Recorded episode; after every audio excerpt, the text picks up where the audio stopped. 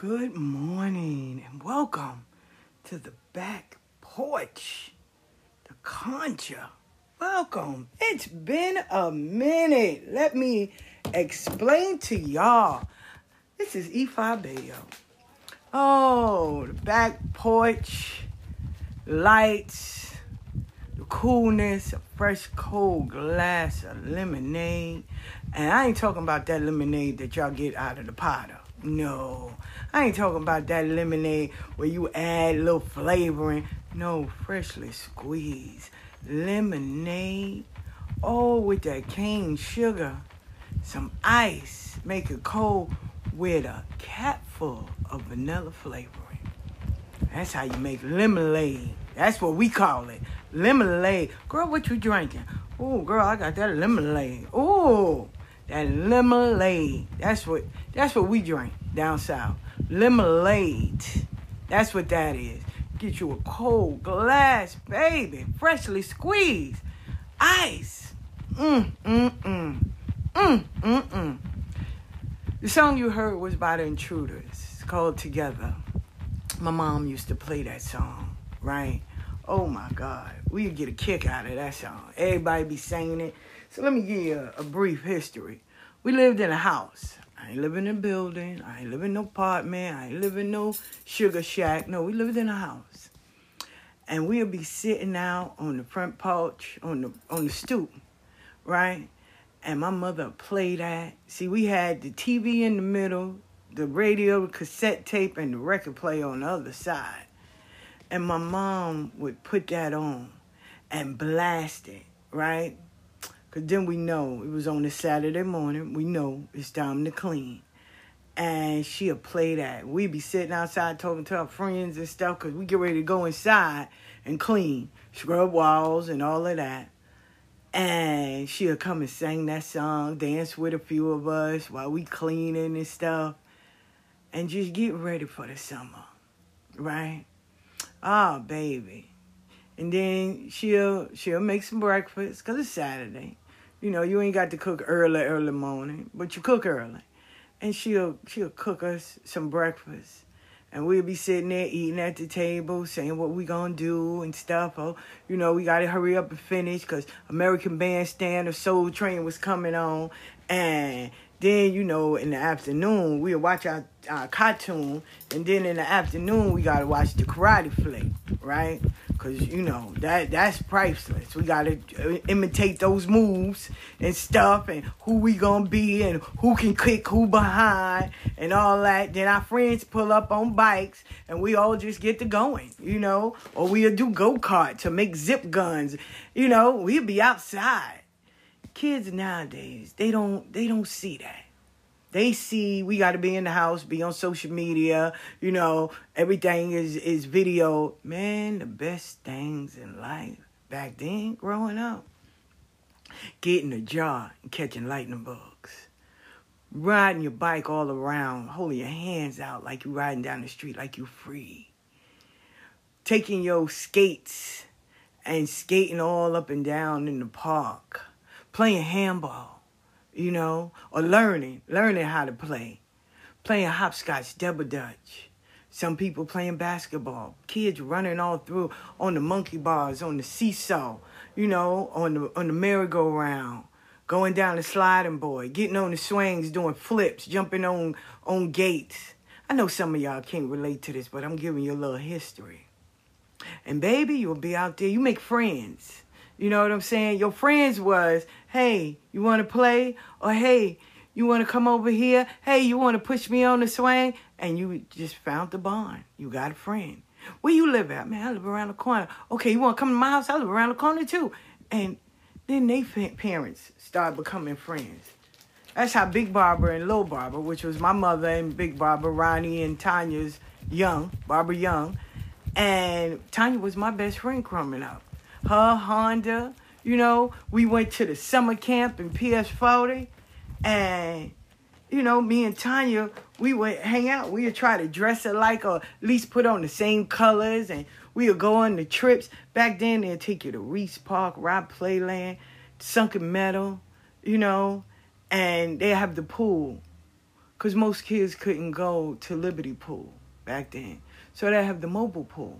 Somebody took an 18 wheeler, dug it out, put the line in it, and made it into a pool, and to pull up.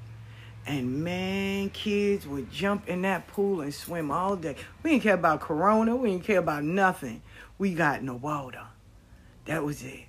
Because everybody couldn't go to the beach neither. So Roland, which was the owner or the director of the summer camp back then, before it was Mr. Huntley, it was Roland. And he would do so many things for at-risk youth and he would do all kinds of things, man, for people. And it was it was amazing. It was. It was amazing on the things that he did. And we all were grateful for that. We enjoyed that. We made sure that you know, we took advantage of every service that was given. And believe it or not, he was the first one to start to get and there's a reason why I'm telling you all this. He was the first one to get insurance when your kids come to summer camp. Your mother would pay two dollars and he'll take twenty thousand out on insurance. That's a lot back then. So we talking about the seventies, seven, the, the late seventies, the early eighties, and he would he would you would pay two dollars, you know, and if you had two or three kids, you pay five, and um, man, you know, Chill was my my um, counselor, and he used to hang with my brother. I was a smart ass too growing up. He used to hang with my brother, and I remember he told me he was like, you know, you got to do this, this, and this. And then he was busy flirting with some girl. I said, man, I ain't got to listen to you. You crazy. I'm out of here. And me and Tanya left. Forget summer youth. We would only come back when they had trips. We would. We would only come around when they had trips. I was like, nah, I'm not staying here. Bye. I'm out. We hanged in the park. We came in when it was free lunch. We didn't listen to chill. We was like, whatever. Um, but yeah, we we we played. We we enjoyed our childhood. Most kids don't do that. They so busy worrying about what's going on with their mama friends and their kids and jumping into stuff that don't have nothing to do with them. That's what's going on in this world now. Not enjoying. And I, I, blame most parents. Don't get me twisted. I do. I blame most parents because they sit there on the phone and they talk and dog out the next person and their kids are watching. So they mimic and do the same thing. That's why I used to tell people. You know, people that used to sit there and do the most. If your kid come after mine, I'm coming after you. Like for real. But we tend to forget because we so selfish that we focus everything on ourselves, not knowing that our children watch us and we are their mirror. And I always have a, a, a saying, let's raise these children at, with, without them having to go into therapy, you know, but we have to do better. I speak to myself as well. My kids are grown. Let, let me get it now. My kids are grown. Yeah, they go to therapy because I made a lot of mistakes. But I don't want the next generation to go through that. So now I make sure that I give them space and stuff to talk. Let me tell you, yesterday, my grandkids never learned how to play dominoes. So something said, pick up the dominoes. It teaches them about numbers and it teaches you how to play the bones, right? So me, my 14 year old grandson, and my little crew, the little people, right? They range from five, four, and three. I taught them how to play dominoes. Now, I didn't teach them how to cheat because they sure got that down packed. But we had fun. We were slamming it. We were sitting there, you know, all of them, they had to look and see the color and the numbers. And it was fun. It was fun, the most simplest of things. Nobody was on any internet, no social media. We sat there, we popped junk, we ate cake, and we played dominoes. That was beautiful. It was a beautiful evening. So when I tell you this from the back porch, chilling. I tell you, the simplest things, sitting outside catching lightning bugs, running around playing hide and go see outside with the kids in the backyard, sitting there playing spades, teaching them how to play spades or pity pack or dunk. Something that you can have a conversation with and it opens them up to start talking and now we are communicating and comprehending and we are kids will remember that before they remember how much money you paid on some sneakers or how much you used to, to get their hair done or what kind of iPad you brought them or what kind of iPhone or Samsung uh, watch that you got them. They won't remember that. They remember that time because they remember those lessons. Because I always tell people the lessons are in the story. So, I had stopped doing my podcast because listening to people oh no one really wants to hear that you know. You you you really don't have a conversation to say to people. People don't really want to hear what you got to say. I mean all these other podcasters are blowing up. You're not really blowing up. Like you need to stop it's not it's not no do this over here no you got to do this this your responsibility you got to do over here so i stopped and this sister hit me up out of the blue and said, Is this your podcast? I said, Yes. Why? What's the matter? She said, When are you going to make more? She said, Because I, I like listening. And I heard my dad say, How do you stop doing the very things that brought you laughter and love and light in your heart? Why is it that you would put other people up on a pedestal and forget the very person who you are? You're down in the basement, but you're giving everybody rides and carrying them on your back and lifting them up to the to the roof. And they don't even really want to be there. They're not even enjoying. They'll come all the way back down to the basement and say, hey, what's my next move? What I gotta do? What else? What else? And you sitting there giving them the ingredients in the recipe. Cake still ain't come out right. They don't know what the fuck they making.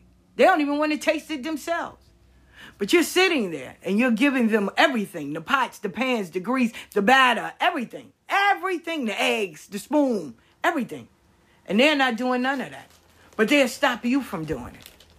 And here your goofy ass, I'm saying, I'm hearing my father, is sitting there doing that. He said, let me, let me, let me grab somebody, because maybe she ain't listening to me. It's a disconnect somewhere. So when I saw that, I said, wait, so I went back and I was like going through Anchor and I was like, shit. I said, okay, let me put it back up. Then I have people call, hey, I, I, I want to do a podcast. I want to do. I say, oh, okay, all right. I give them the information. That's not a problem because I'm gonna still keep going. If you allow the very persons that you assume is on your team to stop you from doing what you're destined to do, because people will. People will try to alter your whole fucking life. I've seen it. I've experienced it. I've seen it, experienced it, watched it, participated in it. But the one thing I don't do is tell people, nah, you shouldn't do that. No, no, I should. I encourage you. You want to learn how to make a fucking battery by using a string and an apple? Go for it. No matter how crazy it is, go for it. But you'll have other people to say, man, that's stupid. That's dumb. You shouldn't do that. Oh my God. But then when you start blowing up, I, I knew you should have did it. I, I had a vision. Shut the fuck up. That's that's what you're saying. See, in the back porch, we tell you what it is.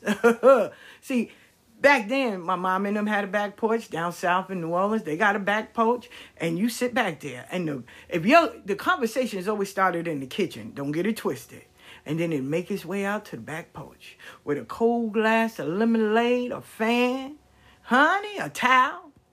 Got that hand towel, wipe your face, you know, sit there. And some people have a can. If you know what the can represents, you good. If not, it's for your snuff. While you're sitting there, you know, dipping your snuff, you want to spit it out. You got your hand towel to wipe your mouth or whatever. But that's yours. Nobody didn't judge you. Nobody didn't tell you, mm, don't do that. Nobody. Because what you brought, you brought wisdom, you brought experience, you brought your life. And you opened it up and shared it with folk. And those folk that were sitting back there within ear distance, they learned something in the stories, in the message, in the wisdom. For the past couple of days, I've had elders tell me so many amazing things. Things that I knew, but I needed a reminder. Because folks will. Folks will. Folks will. You know, the worst thing is when people try to pull rank or pull like I'm this or I'm that. You know my father and my mother them say? When you walk in this house, you just like all the rest of us. You ain't shit. A title. Can you take that title? Go pay your mortgage. Sit down. Sit down with the rest of us. We don't in here. We don't do titles. You come in. You be respectful. You speak to those because you entered the room. We ain't entering your room. You speak to everybody, and you sit down. If you're younger, you sit on the the the uh the bucket, turn it over, sit your ass down, and listen. Listen, because you're about to learn something. About to teach you something. You can come in here with a title, I'm Queen Kokaka, I'm this, I'm that, I'm a this, I'm that. Baby, can you take that title to go pay rent? Can you take that title to pay your light bill? Can you take that title to God and give you extra years on your life? No, you can't. Sit down. Sit down like all the rest of us. So when you come here into the back porch conjure, baby, you just like everybody else. Me, you, all of us, we the same. See, I don't build square tables, I build round. Because we all on the same level. Yeah, I'm initiated, okay. I'm not, but you still got a life experience. I don't give a fuck if you woke up one morning and you went in the kitchen and grabbed two spoons and came back and sat down. How you felt? Somebody could have showed you. So maybe somebody wanted a spoon. They wanted to know where the spoons were. Maybe this wasn't their house. But you all got something to teach. Everybody got a job.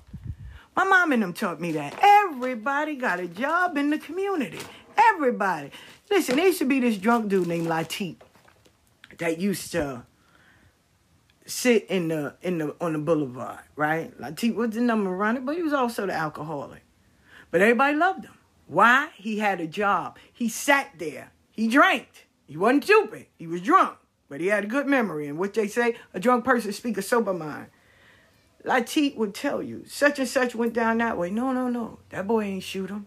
That dude did. So Latif knew he was the eyes. And everybody respected him. There were so many people in our community, and no one was no one was taken away. Why? Because we all came together for something. Everybody had a job. Some people can't go out in March. Some people know how to make phone calls. Some people know how to make flyers. Some people know how to cook. Some people know how to clean. Some people know how to babysit. Some people know how to heal. Everybody has a job. I, everybody, you know, they have this thing. Oh, it just, just. There's a reason why I'm saying all of this. Some people because they can bring down spirits. Some people because they're crowned. They have to be better. No, there's no high up on anything. No, we all have a job. And when we start seeing that, the picture becomes instead of abstract, it becomes a complete human being. And we see it. We see the beauty. We see all of that.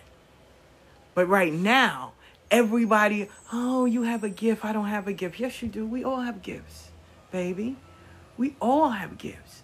Oh, the only thing I know how to do is clean. Shit, if you love it, I love it. Clean. Because not everybody know how to do that. Oh, well, I'm a vegan. Good. Teach them how to eat right. Well, I know how to grow things. Great. We need you. Well, I can answer phone. Thank you. Everyone has a job. Who are we to sit and dictate and judge on the job or the gift that the Creator gave you? Doesn't work that way. Does not.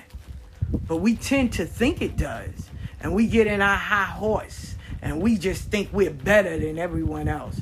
But humility and being humble. Because, see, if you don't learn that, the Creator will teach you. And they will sit you on your ass. And just like that's I posted a song uh, last week, Monday, and it was Be Careful Who You Nail Upon a Cross by Damian Marley. And in the song, it talks about today is me, tomorrow you. Humble, being, humi- being humble. Humility is something. But this is not that title. Today, we speak about everyone is accepted at the table no matter what your life experience is. Man, let me tell you, I met a great human being, a great sister, a great friend. She was a sex worker, but amazing. I met a man that was homeless, that professors sat at his feet to listen to his journeys in life. Greatest man I ever met would sit out in Little Five Points in Atlanta, Georgia. When I tell you Keshia Knight Pulliam, massive stars, professors from great colleges would sit and talk to this man. I was walking in Little Five Points. I just moved to Atlanta. I was homesick. I wanted to go back to New York. And he looked at me and said, Baby girl, uh, huh, sit down.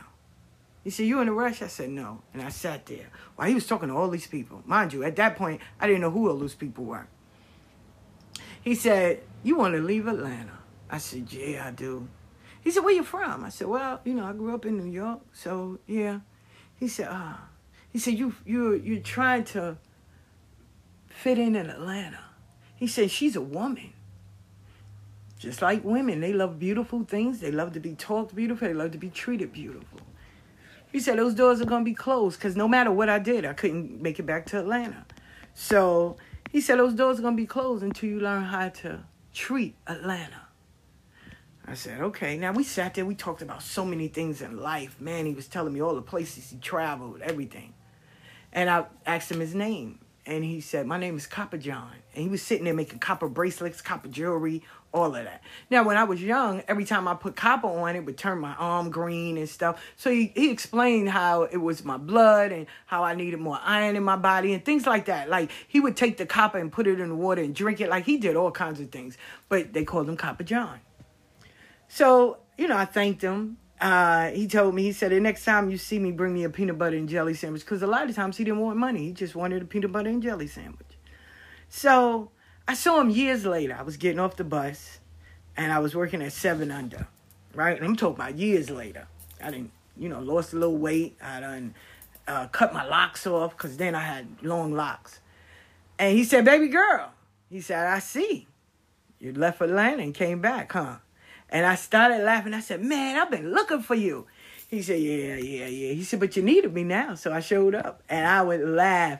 Man, we talked, we talked, we talked, and we would see each other. He, I was working at Seven Under. He would come through and, you know, we would sit down and have lunch and stuff. And, you know, it was Copper John. He would come there and, you know, talk about copper to people and educate them and sell his jewelry and stuff, you know, at the market and stuff. So, you know, and then I moved and I was grateful for the experience. I was grateful for the conversation. I was grateful to know all these people, you know, because this man was just a regular guy.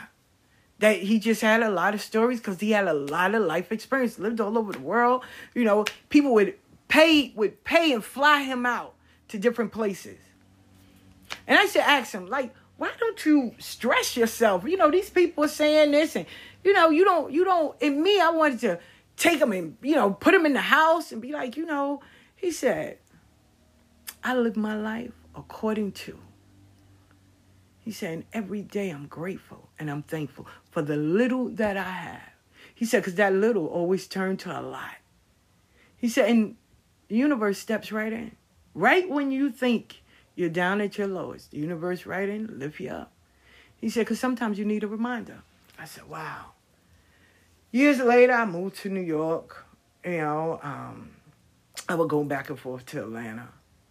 Someone called me, and they said, "I'm calling to let you know Copper John passed away." I said, "What?" And he was like, "Yeah, he had your your business card in his wallet." I remember the first time I gave it to him. It was years ago, and he carried that. And he used to always say, "Baby girl, you you leave an impact on people's lives as well. He said, I can't wait to hear your stories. I said, listen, Copper John, you'll always be a part of my story because you're a part of my journey. And I am here to tell that story of Copper John. I made him into one of my tarot cards because the man was exceptional. He didn't have big mansions. He didn't have name brand clothes. He went to the thrift store, people donated him clothes, or, you know, he went and bought something. He didn't care about name brands. He didn't care about people's statuses. He sat around the homeless. He cooked. Some people fed for him. He got on the food line. He did not care about who you were and where you, what status, because he had great people sit at his feet People that had money longer than train smoke. But they still came and sat at his feet. And he was a man that didn't have nothing. Not like in their status, but in the spiritual world and in the community. He was the most wealthiest man in the world. Why? Because he knew who he was. He knew where he came from. And he accepted everything about him. And he stood his ground no matter what.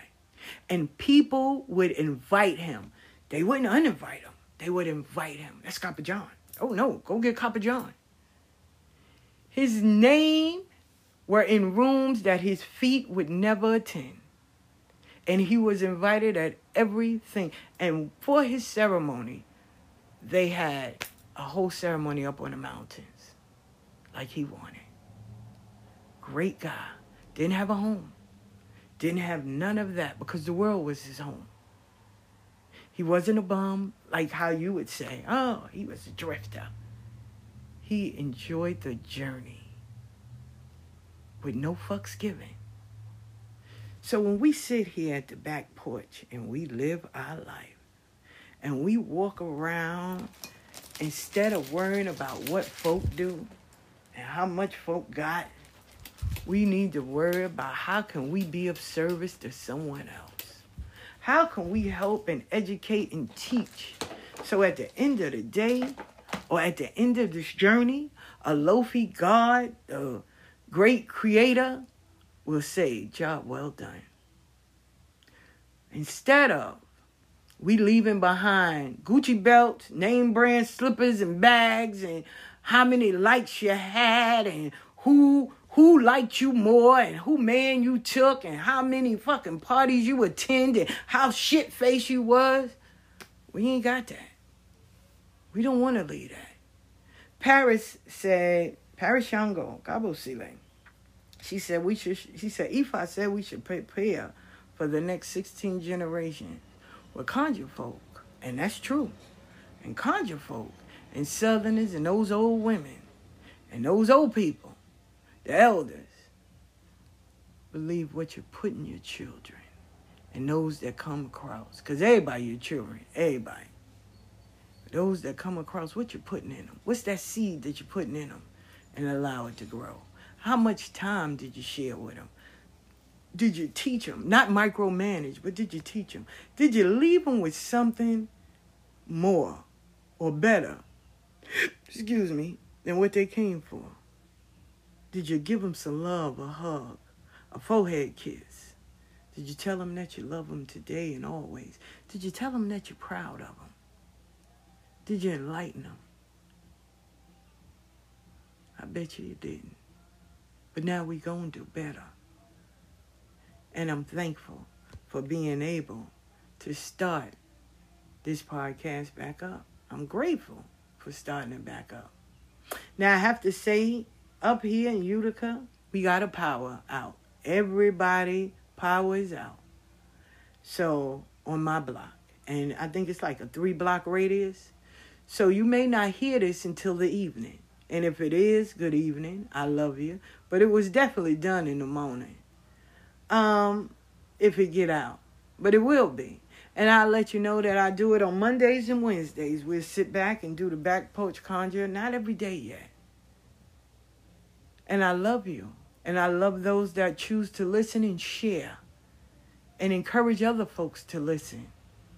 I really appreciate you and I'm thankful that I'm back because I do love talking and sharing stories. But I'm going to give y'all something to keep, you, keep yourself happy and wholesome. I want you to cut up a lime, a regular old lime, put it in a bowl, and put some camphor. Break the camphor up in four pieces and put some water in it and put it in a corner and keep it there for seven days. And what it does is it removes all the negativity from your house, from that room. You can do it in each room. That's conjure. You can do it in each room and it clears out. It makes you breathe again. Because it's time.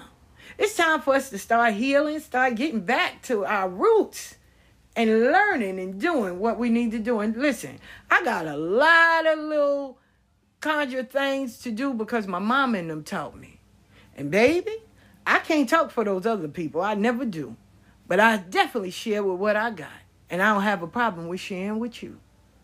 Because that's what we call love, where I come from. And sitting on this back porch, baby, you got magic in you. Everybody. Whoever come and sit back here with me, you got a little magic in you. You got magic when you came here, and I gave you some of mine. So now you got double the amount. So definitely pat yourself on the back, kiss yourself, hug yourself, love yourself. Cause it's going time for us to just enjoy this journey. And I'm grateful that y'all taking it with me. I don't always want to sit at the head of the bus. I don't even want to drive. I don't have a problem giving the keys to someone else. And let's go. I like better talking. But right now we're gonna sit on this porch and we're gonna drink us some freshly squeezed lemonade. Like I said, you get you some lemons, some cane sugar, some water, and a cap full of vanilla extract. That's the lemonade. And baby, you put those limes in that camphor in that corner and you sit there with that fan when you walk back in your house. Baby, it's gonna be like the house then breathed. And that's coming from me, E5 Bayo, Bobby Ann's baby girl saying, It's been a plum pleasing pleasure. And I'm happy that you're here sitting with me in the back porch conjure. So we have fun. We talk, we share. And you heard it here. So catch me t- Wednesday in the morning. Mondays and Wednesdays, faithfully, we can meet here. Get your coffee, your tea, your drink, whatever you got. Water, shit, your health, your health smoothie, whatever you got. And we're going to sit right here and we're going to talk some talks and tell some tales and share and love on each other as we love on ourselves first and foremost. So I'll catch you Wednesday. Y'all have a great day, a great evening. But always remember to love yourself first.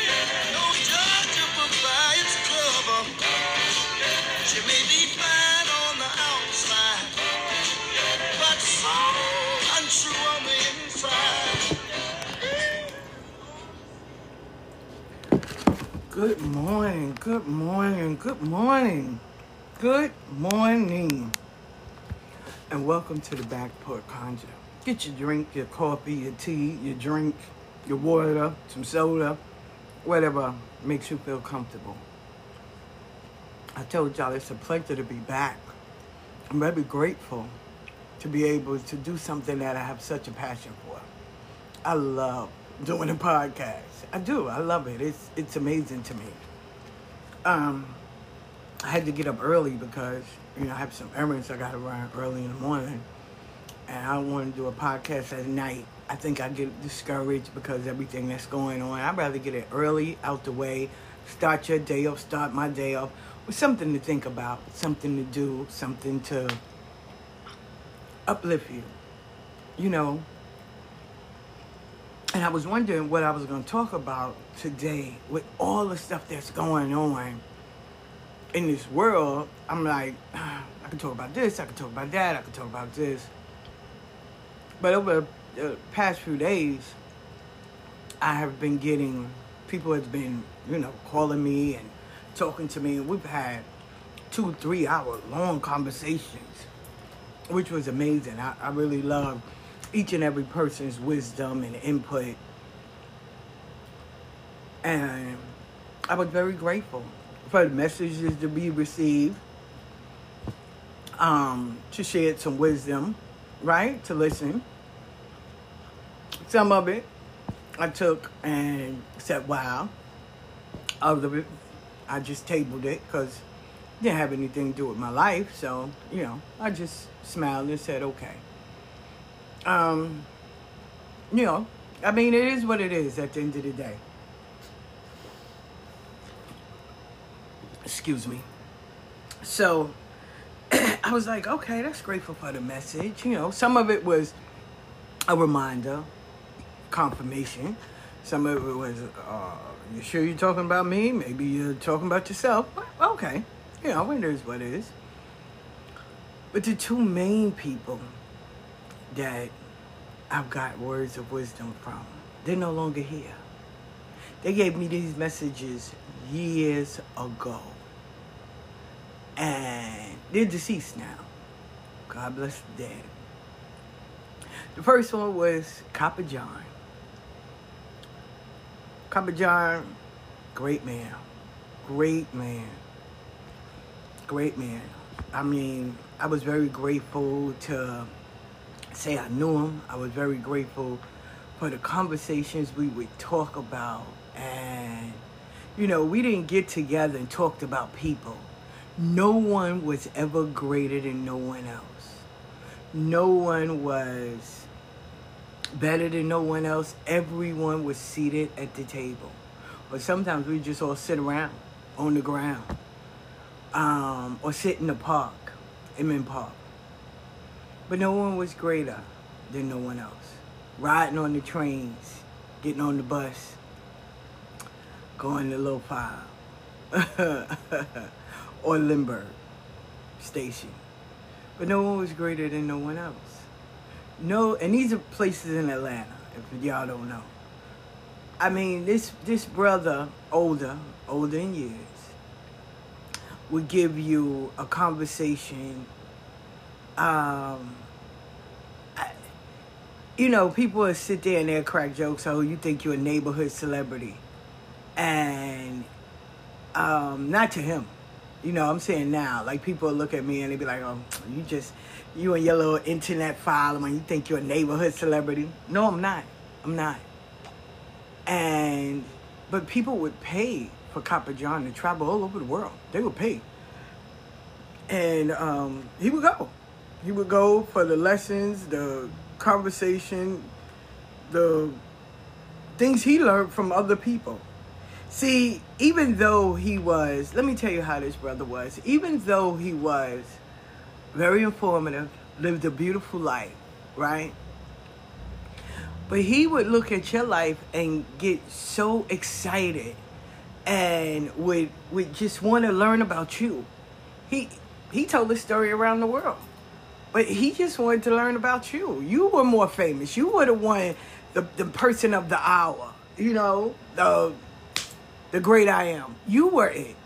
And he would make sure you knew that.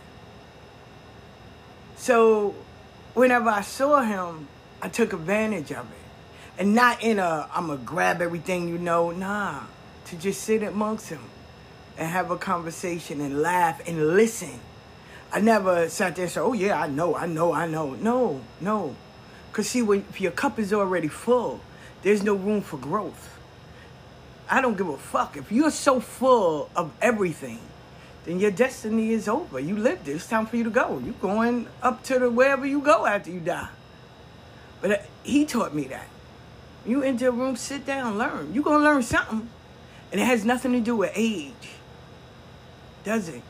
A baby can teach you something, a child, a teenager. There's always something to learn, be it good, bad, or indifferent. You're to learn something. You just have to be willing and open. Because when you come into a room and you act like you already know everything, ain't nobody going to talk to you. You're going to miss those great opportunities. And when he shared that with me, that's what I do.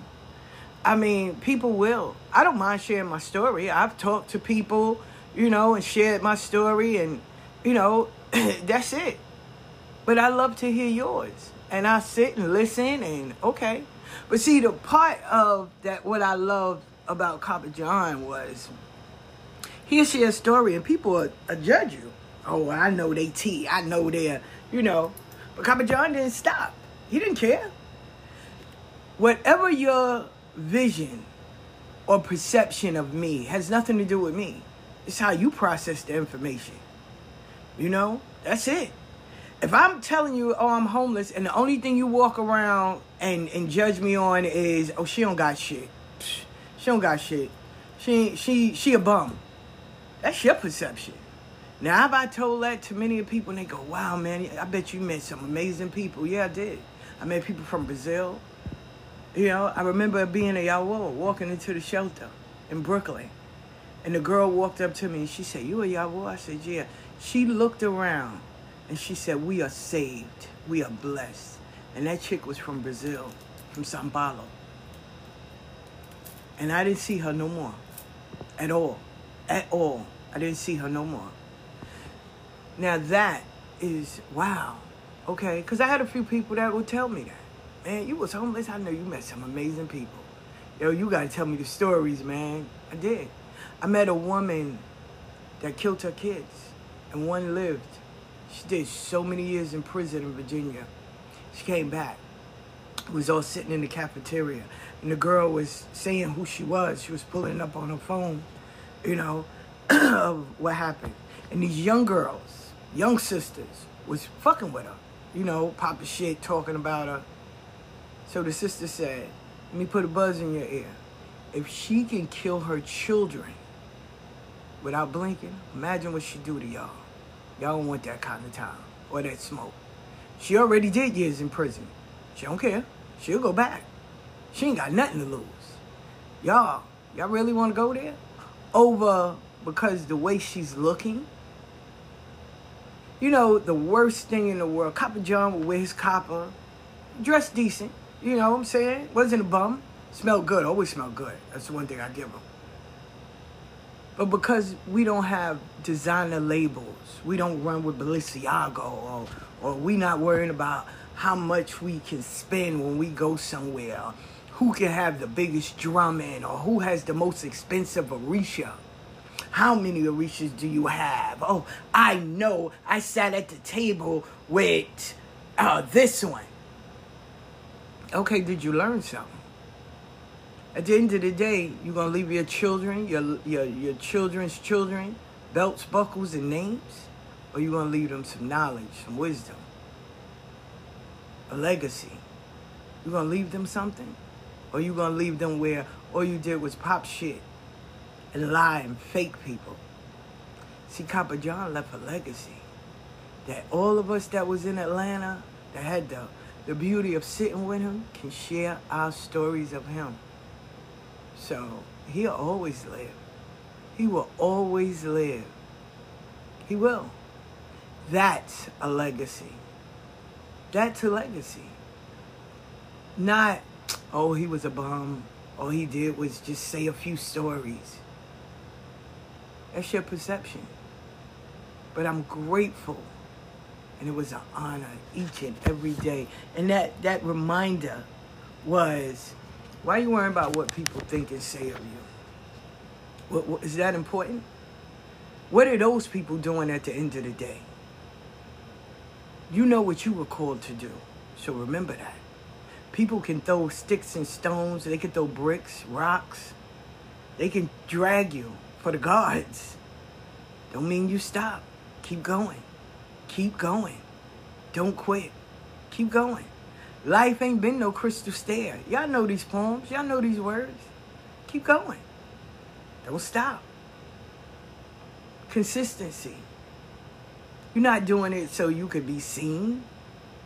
You're doing it so those that need to see you can find you. Be the lighthouse.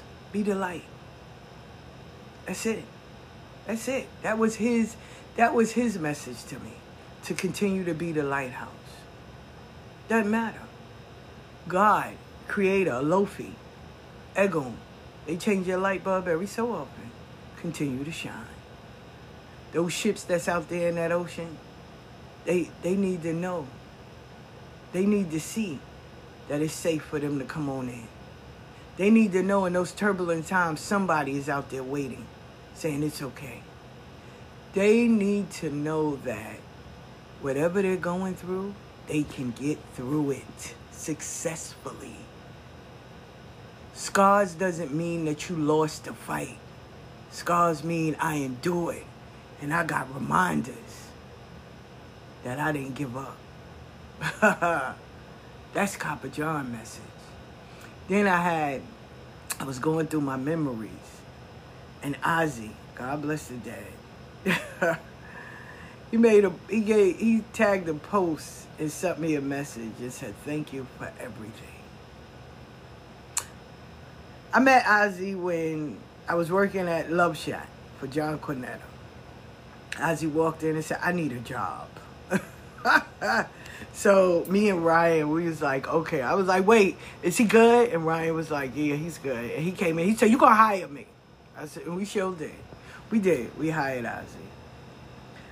Ozzy lived his life truthfully with no fucks given. Ozzy did. Ozzy was married. But Ozzy was gay. And he had a beautiful home going out toward the airport.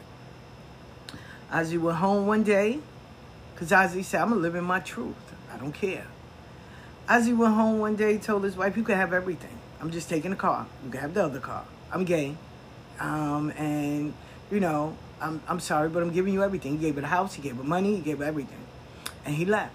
He already got a little job, so all he needed to do was pay his insurance. And Ozzy left. Ozzy left. His wife was mad and she told him, Oh, I'm going to tell your father that you're gay. And, you know, Ozzy's father, in his mind, he just assumed, well, you know, my father's going to give up on me. He's going to um, hate me. We will make a situation worse in our heads before us really knowing the actual truth. We have placed scenarios over and over in our head. And his wife did. So Ozzy didn't go home for about a year and a half, almost two. Ozzy didn't go home. Well, Ozzy Pops was getting sick. He was under the weather. It wasn't nothing like death, but he was under the weather. And Ozzy had to go home. So Ozzy went home, and his father told him, I love you. I don't care what you do, who you sleep with. You're my son. I love you. that gave Ozzy even more confidence to live his fucking life the way he see fit. Ozzy mom loved him unconditionally. Didn't matter who he slept with, who he was with. Ozzy family still loved him. So I won a contest on my job. I got to go to the Bahamas. We had to go through Florida and go to the Bahamas. Now I was gonna take my son, but my son didn't get his passport in time. We both got it, but and then he didn't want to go, so I said okay. So I took Ozzy. Just met Ozzy. Didn't know Ozzy from a hole in the wall. Mind you, we got stranded in Florida. But it was the best strand that we ever had. We didn't have hardly no money. when I tell you, our paycheck was coming maybe two or three days. Um, and I had direct deposit. So it was coming like two or three days. But we were in the Bahamas. First we was in Florida because we missed our flight. Well, we didn't miss it. The plane took off ahead of schedule. So we had to stay in Florida that night. Ah, man, we enjoyed it. I was a vegetarian. Ozzy said, listen, you on vacation. We ain't doing all of that. We gonna live. And that was the night I ate wings. Oh my God, I got sick though. I ain't even gonna lie. But we partied. Oh, we partied. We danced. We walked around. Everything. We was on the beach. And then that next morning, we got up, hangover and all, and we flew to the Bahamas. We checked in at our hotel. We have nothing on our credit card. So next door was a casino. I said, Ozzy, I gotta go in that casino. I'm telling you, we're gonna make some money.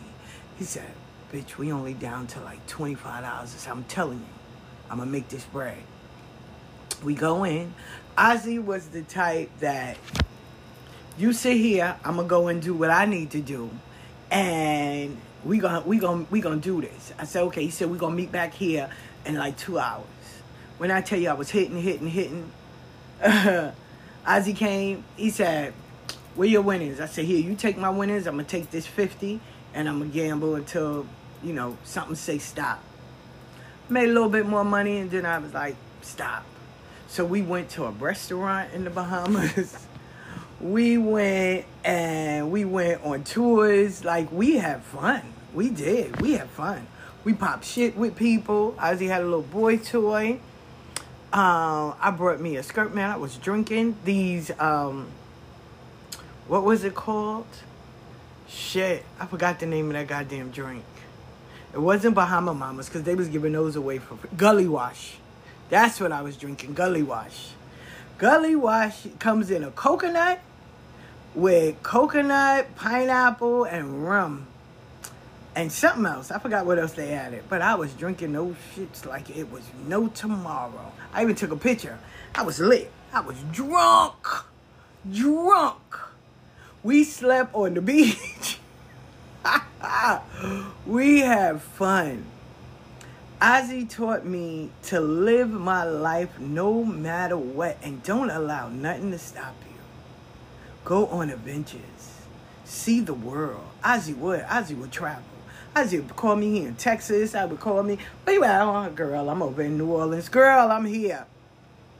So one year, tell you how much of a friend Ozzy was. First, I was working at this Botanica, and the women in there, I don't hate all Spanish people. Let me let me put this out there.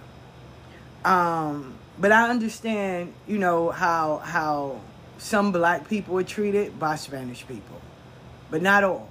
So don't get it twisted. So don't come for me, because this is my experience. I was working at Jamaica's Religious, right? And these Spanish women would call me dog, dumb bitch, all that in Spanish. They couldn't say it in English, because I'd have beat them to death. Um, so one day I had a sidekick, right? The phones.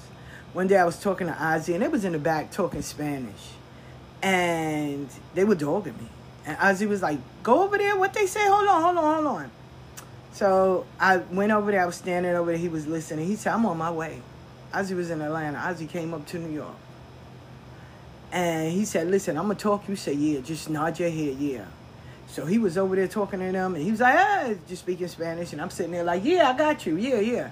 He said, see, I think she don't know Spanish. She does. He said, my sister is not a dog. She's not a black bitch. But he was telling them in Spanish. And they was looking like, who? He was like, and I can read all of y'all. See, Ozzy would read with the cigar. He was known for that. And he was going in on all of them. And I, I was like, wow, my friend came to my, to my, my aid. He didn't have to. He was all the way in Atlanta. He came all the way to New York. Um, it's sad in this day and age where people that's supposed to be your friend would watch the very people destroy you or try to or talk about you or tarnish your image and then they'll close their door lock their windows and turn off the lights and act like they didn't see it or the first thing they're saying i hate that sentence i hate that sentence well they grown it's nothing i can do uh, you know I, I tried no you didn't no you didn't see that's the beauty of ozzy and that's the message ozzy taught me Friends, you be there for your friends. Because your friends become your family. Friends are God's way of saying, listen, your family in reality might be fucked up, but I'm going to send you people that's going to love and care for you. Ozzy did that. in every form, shape, and fashion. That motherfucker came. Like, no, no, no. What we not gonna do is do this. Nah, that's my sister. No, no, no. Right? Didn't care. Did not care. But most people now it's based on money and, and how much they can get and the popularity. Oh, I can't say anything because it's going to trigger people. No, but you allow your friends to get dogged and dragged? Yeah, okay. And, you know, just a side note when you call me about a post on my page and you call me, you better come with facts and stating. Don't don't come with, well, why is that on there? If I grab the picture off of so many sites, don't don't question me because I I hate when just a side note, I hate when people are quick to come for the black woman, and it, and it has been. So anyway, back to the reality. These women, these Spanish women that I worked around were horrifying to black people. Horrifying the way they talk and treat black people. But their number one customers is black. They would follow. I, I literally worked there, and they would follow black people around. She's stealing, she's stealing. And it'd be sometime the Spanish and the white that would come in there and take all this shit. Black people didn't have to steal. When Haiti had the storm, I went to the owner and I said, hey, we should, you know, start shipping out candles and stuff. No, no, no, no, no, we can't do that. But when Puerto Rico was messed up, man, everybody and their mother got together. And they were like, you helping? No. Y'all didn't help Haiti, so why I'm helping y'all? Haiti, Haiti is, is what? So, and this was way before I even went to Haiti. When they had that big earthquake and the storm, they didn't do anything. I did, but they didn't, which was sad. Which was sad, you know. Um, but they did. They treated black employ, you know, customers. They would charge them a little extra, like they were. They were horrifying. And people would say, "Well, why you work here?" Because when black people come here, I want them to see me. I want them to see that we are here. We're spiritual. We are here. We are. We are the original. Yeah, I will say that. We are the original. We are. So, um, Ozzy would, Ozzy would come. When I was sick in Atlanta, man, I had walking pneumonia. Ozzy took me to the supermarket. And that's when I was like, wow, Spanish people look out for Spanish people. That shit is not a joke. And in the back was a, a doctor's office. And it's sad because you have some great doctors and from other countries that can come and really help the medical, you know, community. And they want them to go through all of that all over again. Uh, if I'm a head surgeon over in Puerto Rico and Cuba, I got to come back and go to school and get. Nah, I'm not doing that. So they had a lot of um, pharmacies and, and doctor's office in the back of their supermarkets. But they also, and a lot of Jewish people do the same thing, and Chinese, they will lower their prices for their people and hype it up for other races. so I was really cool when I went because of Poppy and and um, Ozzy, you know, of showing me that world, and I was very grateful for that. And I was, and I got so much better, and I was so happy. But the best part of Ozzy, one year it was my birthday, and I was staying at my daughter's, you know, crashing there sometimes. And uh, when I come to, yeah, no, matter of fact, I was staying at, at this chick's house, Lakia and them. And I, I, you know, I didn't, I, in a way, I was kind of feeling, you know, down. And I spoke to Ozzy. That next night, Ozzy was up in New York. And we partied. And we went to my brother's house. And my brother made these um, ice pops, cake pops. And me and Ozzy and Otis, we was all in the city and stuff. And, you know, man, we had fun. We had fun. And he said, listen, sis, I don't care where you go in this world. He said, I can be dead and gone. Live your life. Live your life. Go see things. Have adventures be fruitful, laugh as much as you can, because the world already seen all our tears. Laugh. Do whatever it is you want to do, because this life is short. And that's the one thing I will give to Ozzy. He did. He lived this fucking life. He did. He really did. He lived it. He lived it. Gay as fuck. And lived it. You called him a faggot, he'd be like, so? Thank you. I know what I am. Thank you. Thank you. He didn't allow words to to to dictate his life. He didn't, you know, he would he didn't give a fuck at all. He lived his life. And he, we would laugh. We would just have so many adventures together. We would go to Ryan's house because it was all three of us. We would go to Ryan's house when Ryan throw dinner parties. Me and Ozzy and and Sexy because that was Ozzy's boyfriend at first. And then Ozzy, you know, found the love of his life. And him, I used to call them Beyonce and Jay Z. I used to be like, look at this power couple. And man, he was. He found love. He enjoyed this fucking life. And he didn't allow no one to put restrictions, boundaries, or anything. He didn't compromise neither. And that's the one thing I will say. That's the one thing I will say. If Ozzy didn't want to do it, I don't give a fuck. If you, you, you, you, you did it, he'd be like, no. And he didn't call and checked up and been like, so what happened? Because he didn't give a fuck. He used to always say, why I care? If I cared enough, I would have went. I didn't care. So, okay. And he'll move on about his life. That was it. And he never judged anybody. Ozzy was from Guatemala. He didn't judge anyone. No one. He didn't care. He did what he had to do professional, and walked on about his business. That was it. That was it. And we had fun. We did. We had fun. And when I found out my friend died, that shit took it. Like, damn. But just recently, him and Copper John gave me a reminder. I compromised for a few people, and I wound up getting the shit end of the stick. Not doing that. They was the reminder. Why? Why? Why are you because someone tells you to? No. No. If it's not a part of your plan, don't put your plan and your life on halt because somebody want no favors. I don't do favors. I used to I used to always tell people that when people would come to me and be like, "Hey, fuck, you do me a favor?" Nope. Why? Because favors become my responsibility and it's not mine. It's yours. So nah, I'm good. If you ask me, can I help out? Let me see. If I can't, nah, baby, go somewhere else. I can't do it. But you know, when you say no to people, and it's not out of hatred or anything, it's like, no, I can't do it. Motherfuckers get mad. And they don't want to be bothered with you. They done canceled you, all of that. I can't do it. That's it. You know, it's not. But then you you may see that person say, "Wow, they're good at this." Hey, can you? No. Remember when you said no to me? That's the petty shit. And those people, leave them there. Go find you a new set of friends. When someone always have to say, well, what you say, I know you said something. The fuck, I'm telling you a conversation. It was no, it was no negative stuff. When someone has to say, oh, you telling me the truth? What the fuck is wrong with you? Uh, do I look like I'm a liar? These are triggering, and it's not even triggering. Let me not even use that.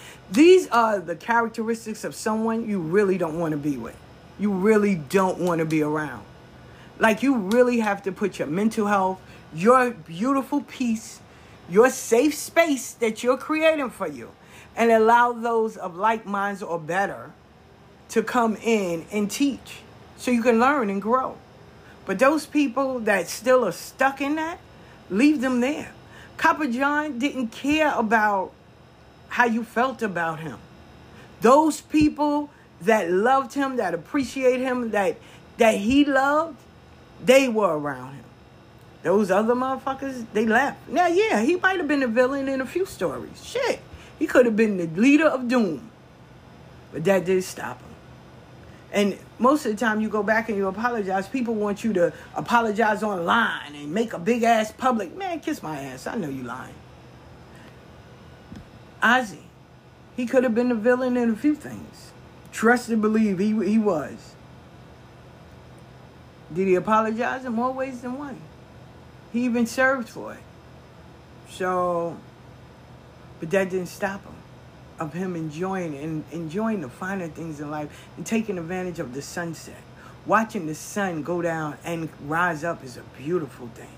From the beach in Bahamas, and that that vision alone is epic. People go, and that was the beauty of us. And I think that's why I loved him so dearly when you go on vacations, I don't want to see the the tourist part. I want to go and see how the locals live. And we did that. We did that shit. And we were grateful for it. You know? Um you just you just had to you got to live this life. There's no do-overs. And if you get a second chance, man, live it up right. Cause these people, yeah, they're gone physically. Spiritually, they'll always be here. But physically, they're gone. But I will say they enjoyed every moment of that ride. And then the last of the person was my dad. My father. My father played drums, made music, loved it, lived his passion, followed his journey. Even though everybody and their mother said, no, no, no, no, no. everybody and their mother said no. My father couldn't drum. My father went, invested in himself. My grandfather, God bless the dead, told my father he's wasting his money. But he stayed, stayed the course. My father got to play at the Apollo. My father got to play all around the world. Made records. Enjoyed it. Lived his passion till he said, oh, it's time. I got a daughter. I got to make sure she good. And just enjoyed his life, right? And would tell us stories of everywhere he went. When he would go and play music when I got older, people would see him and be like, hey! And they'd start talking about all the ventures they had. And that was grateful. I was grateful to see that. But they did. They counted my pops out. They said he, he wouldn't do it. He would not. But he did it, and he proved them wrong. So being consistent, following your, your vision, your journey, whatever it is you were called to do, your gifts will make room for you. My father would tell me that. Your gift will make room for you. You will be welcomed in rooms that you would never think you were going. You just have to believe in you. You have to believe in you. You have to be your own cheerleader sometimes. Folks will come around.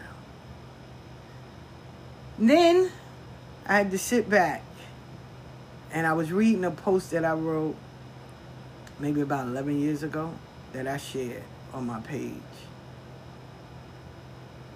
So I'm going to talk about one incident. I was in my, when I was in my godmother's house, my god sisters and all of them, you know. I will say this I hustled and paid for my kofa, my ori, whatever little ceremonies they had. I paid for those. The only thing I didn't pay for was my crowning. I could not get that money out. My god sister Sabrina and my god sister Diane paid for me to get crowned with them. That is not a lie, and I'm not ashamed to share that. But at the end of the day, they would count me out. You know, my godmother and them, they did. You know, I didn't I didn't have the name brand. I didn't have, you know, the look. You know what I'm saying? I was a little older, but I wasn't too old. I didn't have that, you know, look at me now. I didn't get bodies done. I didn't go and, you know, sleep with anyone famous or anything like that. Didn't do none of that. Just a hood chick that didn't mind talking to people. That was it. So I wasn't invited to a lot of things because I didn't have that look, you know, and I wasn't, I wasn't known or, you know, I, I wasn't. But it didn't stop me. Didn't stop me. Still would come over, still would, but I wasn't invited to a lot of the drummings and things like that. Like my sisters and them, I didn't, I didn't go, but I didn't, I wasn't bothered by it. Don't get it wrong. Let me make sure I put that out there, because I was, you know, meeting people. I met this chick from Cuba that was crying you my yah in the shelter. Like I was meeting people. I was, you know, helping people. I still had my little shop. Um, so you can't own a business and still be homeless. Ah, welcome. Um, I was still, you know, talking to people and stuff and um, going places and, you know, people would come by and give me words of wisdom. I met old Santeros. I had the chance to speak to John Mason on the phone. So because of Tony Shango, Cabo Sile, like I, you know, I, I would go to the Caribbean Cultural Center. I would go to New Yorkers if they had something. Like I was, I was still everywhere, right? But I just wasn't the name brand popular, you know, where you can brag about a chick, cause I that wasn't me, right? So I wasn't I, I wasn't I wasn't able to sit at the table. I was the underdog. And I, I was good with that. Right? I, I do believe this side note that whatever you go through and all the people you meet, they're building you up. Never forget that. They're building you up. When people share words of wisdom, they share their stories and they share their experiences and all of that. That is for you to grab back and put into your spiritual bag and so when things like life comes at you, you got those memories and those wise words of wisdom to keep you going. So anyway, uh I wasn't I wasn't the one that was, you know, the the the main, right? So okay. So, you know, everybody, I remember when my godmother was like, you know, how do you feel? Do you feel messed up because you brung half of these people here and they're doing better than you and stuff? And I said, well, I'm happy, you know, because I still clap for people. It ain't my time. And they was like, well, I would feel messed up. I, I didn't. Why? Why would I? Why am I feeling messed up? It's not my time. It's not, you know, I'm I'm happy when people progress. I'm happy when people move forward. I'm happy when people, you know, make it to where they need to go. Shit, I'm clapping for you. So when you take people as the underdog, that's why I said Oshun lifted me up. Maferefun Oshun all day. Lifted me up in front of those very people that thought they were going to bury me, despise me, hurt me, or destroy me. Because those same people asked me for help. Those same people may have everything. And I remember when I was there listening to John Mason. And he gave me something that was so amazing. He was talking about the signal Obeyono, which is my signal. And he said, you know, Obeyono is one of the signals. There's two more others. He said, well, they have to receive Ori. He said, but it's not for everybody. He said, you got these people that got all the ceremonies, all the Rishas. They know all the famous Santeros and spiritual people. He said, they got it.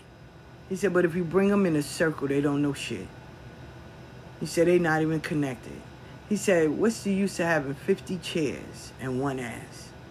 He said, perfect what you got already. Learn to take care of that before you start going around picking up rocks, collecting them. He was like, you got to learn to work with what you have. He said, I know people that got all these initiations. He said, nobody knows they exist. He said, you got all these titles. But what are you doing with it? He said, I did not get in this religion just to have a title. And this man, he has his day, but he just regular. But he's known all over the world. Sat at so many people's tables. He said, and a lot of people did. They they saw him as the underdog. Like, oh, who is he? He said, and then people from all over would sit there and say, hey, man, that's John Mason. Like, yo, that's John Mason. And I was like, wow, I was so mesmerized by him. Right? And when he, that's how I met Right Hand too that day. And he, um, he said, I said, listen, thank you. I said, because I did receive Ori because my signal is Obeyono. So he stood he said, she needed Ori. Her signal is Obeyono. He said, ah. And I was laughing. And I lived by that. You, what's the use you having all these titles, all these things, and you don't know nothing about them?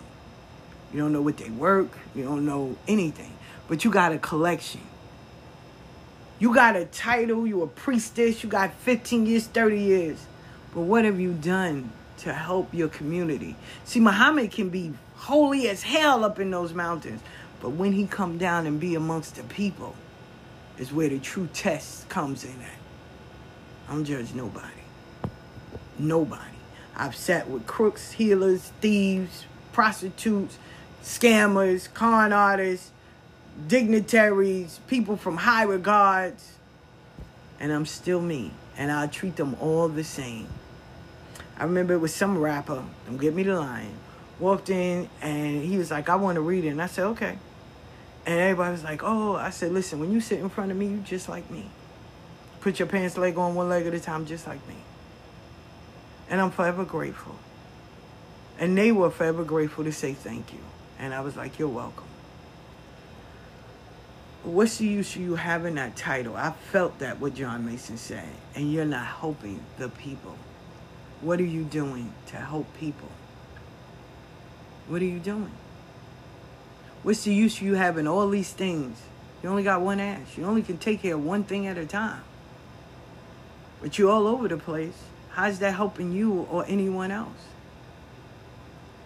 And the one thing that I learned overall, man, I know crackheads that can be, I know cokeheads that can run crazy ceremonies.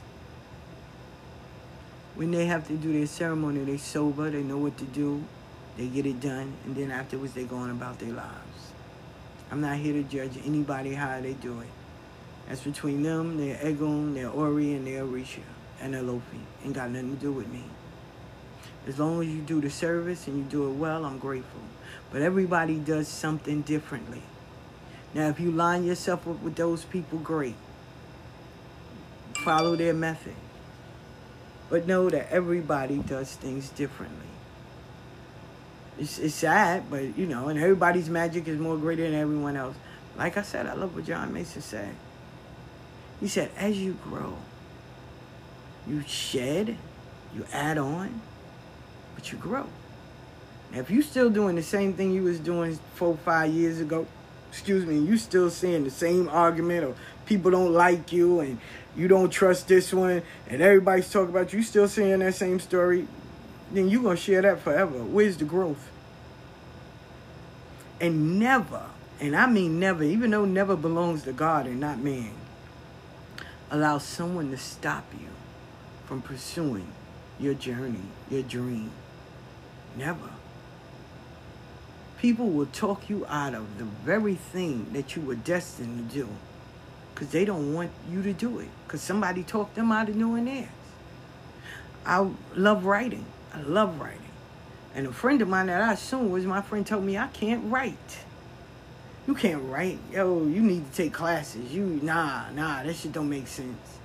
So I was writing short stories. Ochani Lee Ibaye said, Did this person make a book? I said, No. Said, Is he an editor? I said, No.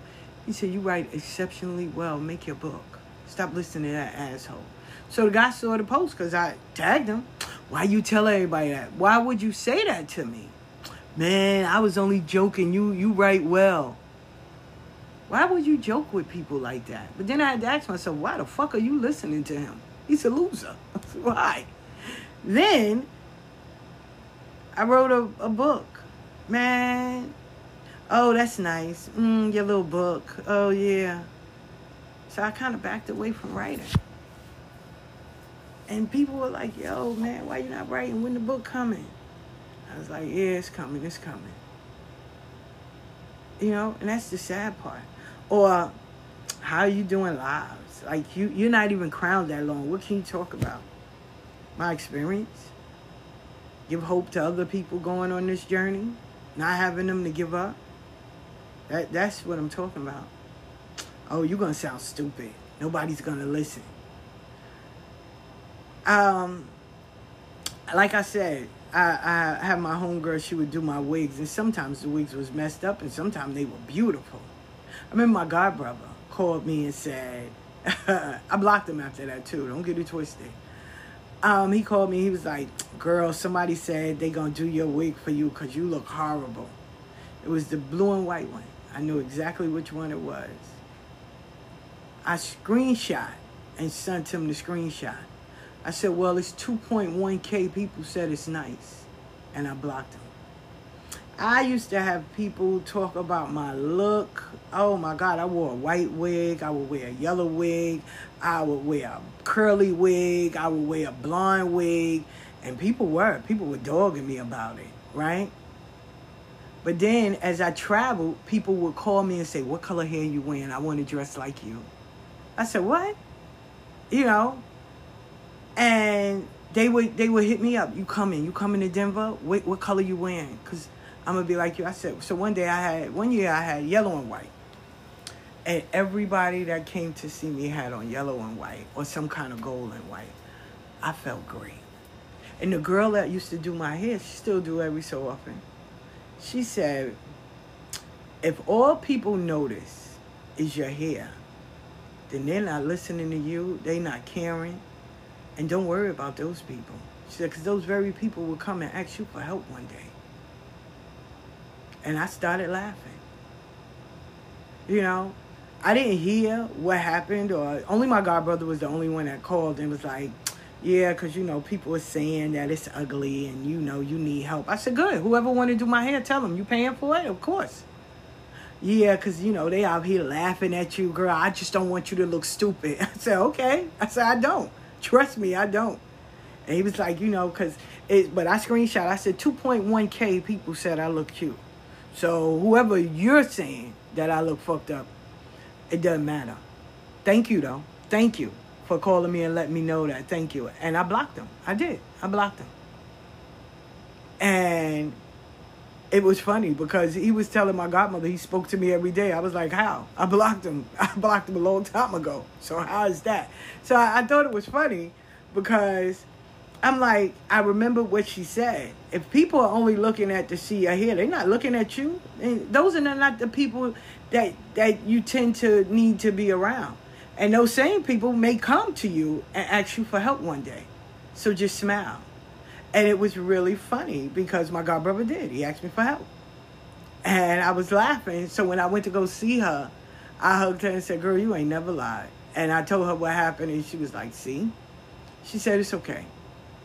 And these are the people, everyday, regular people I, will be when I'm in Queens. I'll be people and they be like, "Yo, keep your lives up. Yo, I, I, hear you, sis. Yo, good looking. Yo, we saw you. We caught your shit. Yo, good looking."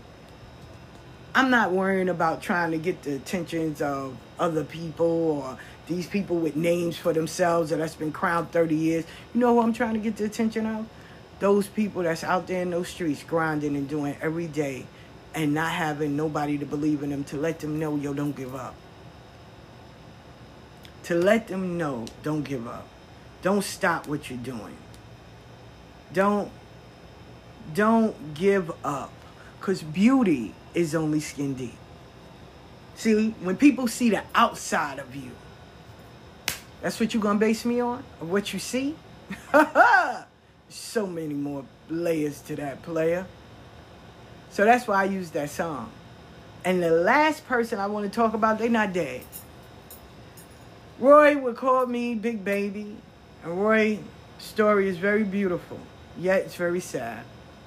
Roy was in a relationship, and he was married, he had his kids, and his mother had asked him to, um, and I can't make this up, Roy moms had asked him to come pick him up, come pick her up, because she was tired, she didn't want to drive.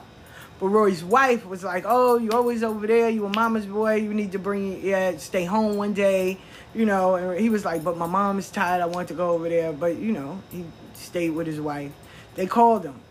Roy mom's was in um, a car crash, and so if, when they had the jaws of life, this was out in North Carolina. When they had the jaws of life to separate the car, and the cop told him, you know, your mom is alive, but when we move this car, she gonna, you know, she, she gonna die. That's the only thing.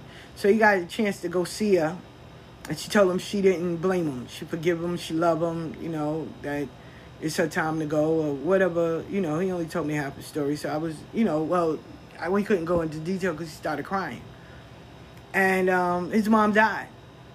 Roy took that guilt and carried that with him for the for so long so long.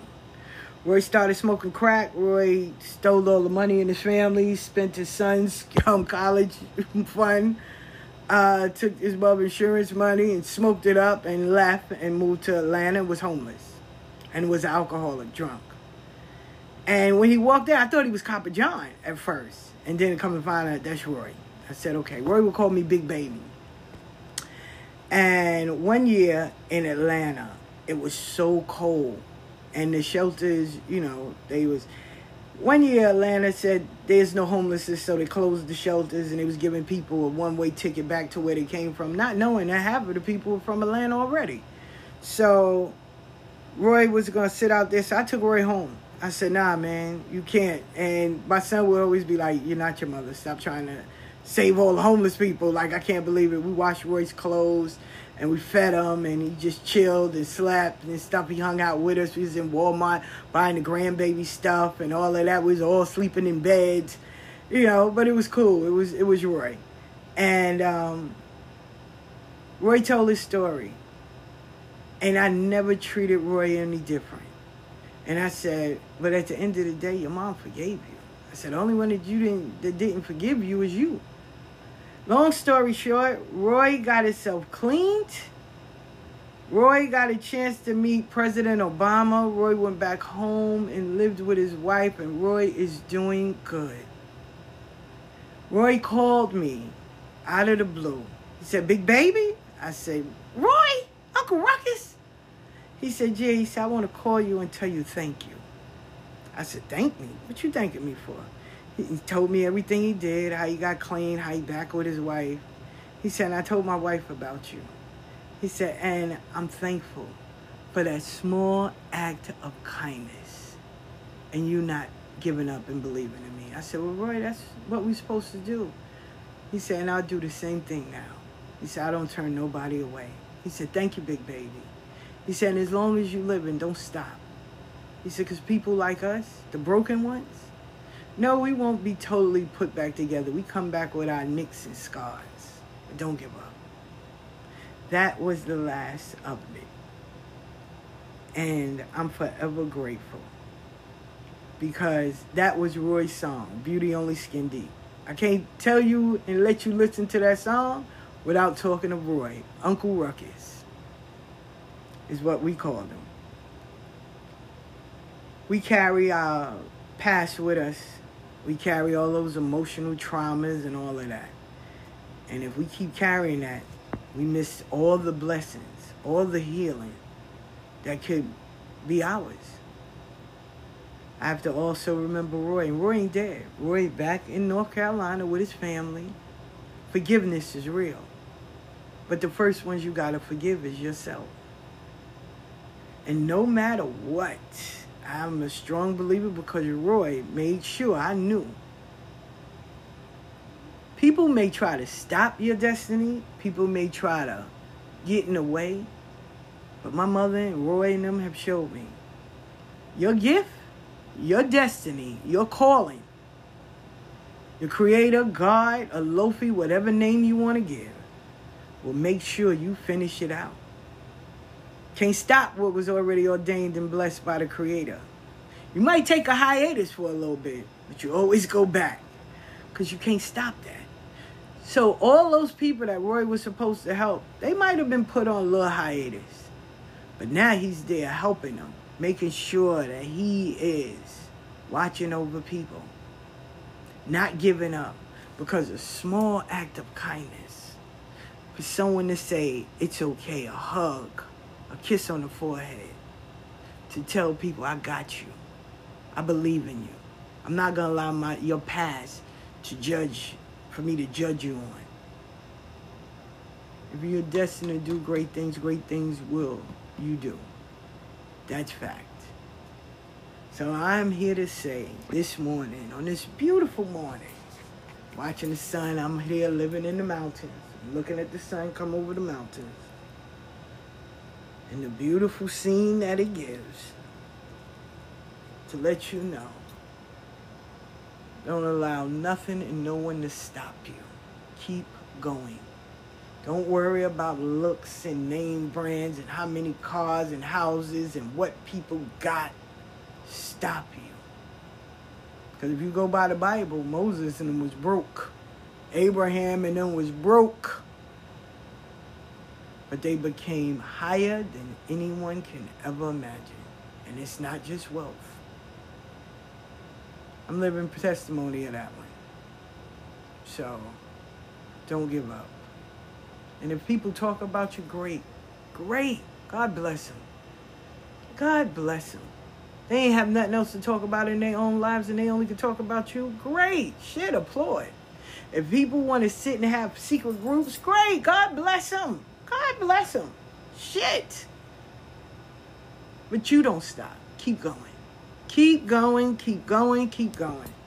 And know that at the end of the day, you are loved, appreciated, cherished. You are necessary. And we need you. I can't touch and heal and, and help and guide everybody. You will see and touch and heal and help people that I may never meet. Greatest lesson Angel ever told me was do you believe in quantity or quality? I believe in giving good work. I don't care how many people I help because that one may turn around and help thousands and millions. And I'll tell you a story about that one day. So thank you as always. It's been a plum pleasing pleasure. Catch my show on Monday. Monday and Wednesday, you can always find me right here at the Back Porch Conjure. This is E5 Bayo. And let me give you something to do to keep your day going. I gave you the limes. Now I want you to go and get a pot and put some sugar, maybe about a half a cup, two capfuls of vanilla extract, and five sticks of cinnamon, brown sugar at that, don't use white, and five sticks of cinnamon. You add some cloves in there if you want some money to come through your door. Put it in a pot of water and let it boil in your house. And watch how every spirit, every ego, everybody will just relax. Will relax. Will relax. As always, it's been a plum pleasing pleasure. This is Bobby Ann's baby girl saying, Welcome and thank you for being a part of the Back Porch Conjure, where we listen to old music and tell some beautiful, amazing stories of my experience and all of those that made an impact in my life. But catch me here Monday as well. Mondays and Wednesdays. You definitely get an earful. And thank you for all those that's listening. Please share, like, send a comment, make a post about it, all that. It's all appreciative. Thank you so much.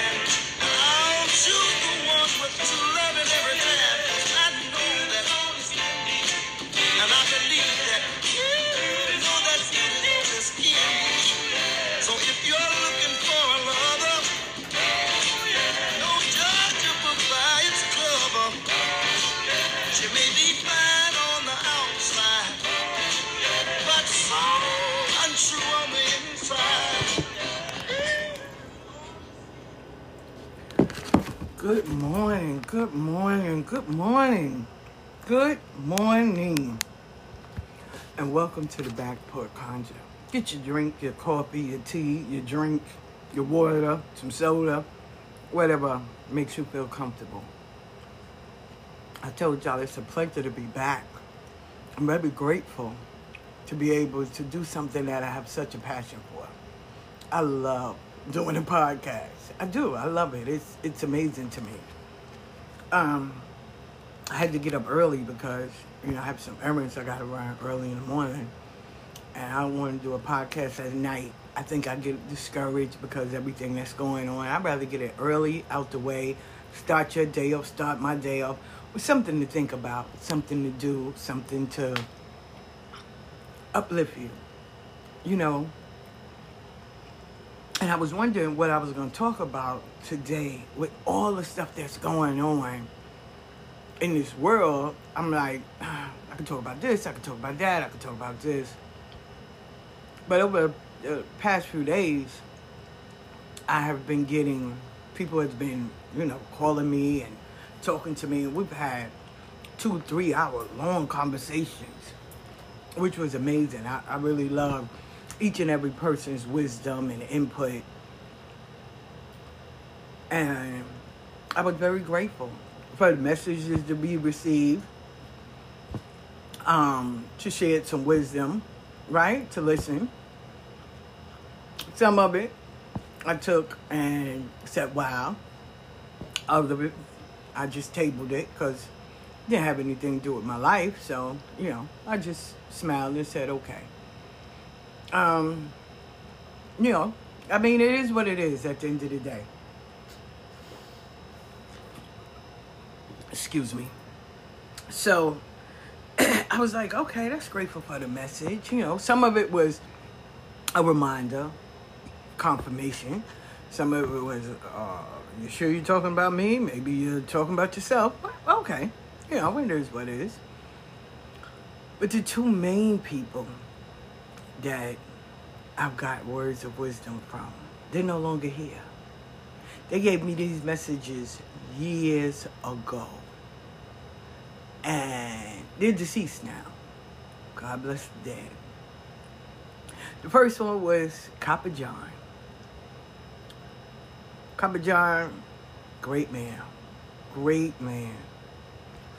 Great man. I mean, I was very grateful to say I knew him. I was very grateful for the conversations we would talk about. And, you know, we didn't get together and talked about people. No one was ever greater than no one else. No one was better than no one else. Everyone was seated at the table. Or sometimes we just all sit around on the ground. Um, or sit in the park, Inman Park. But no one was greater than no one else. Riding on the trains, getting on the bus, going to Little Five. or Lindbergh Station.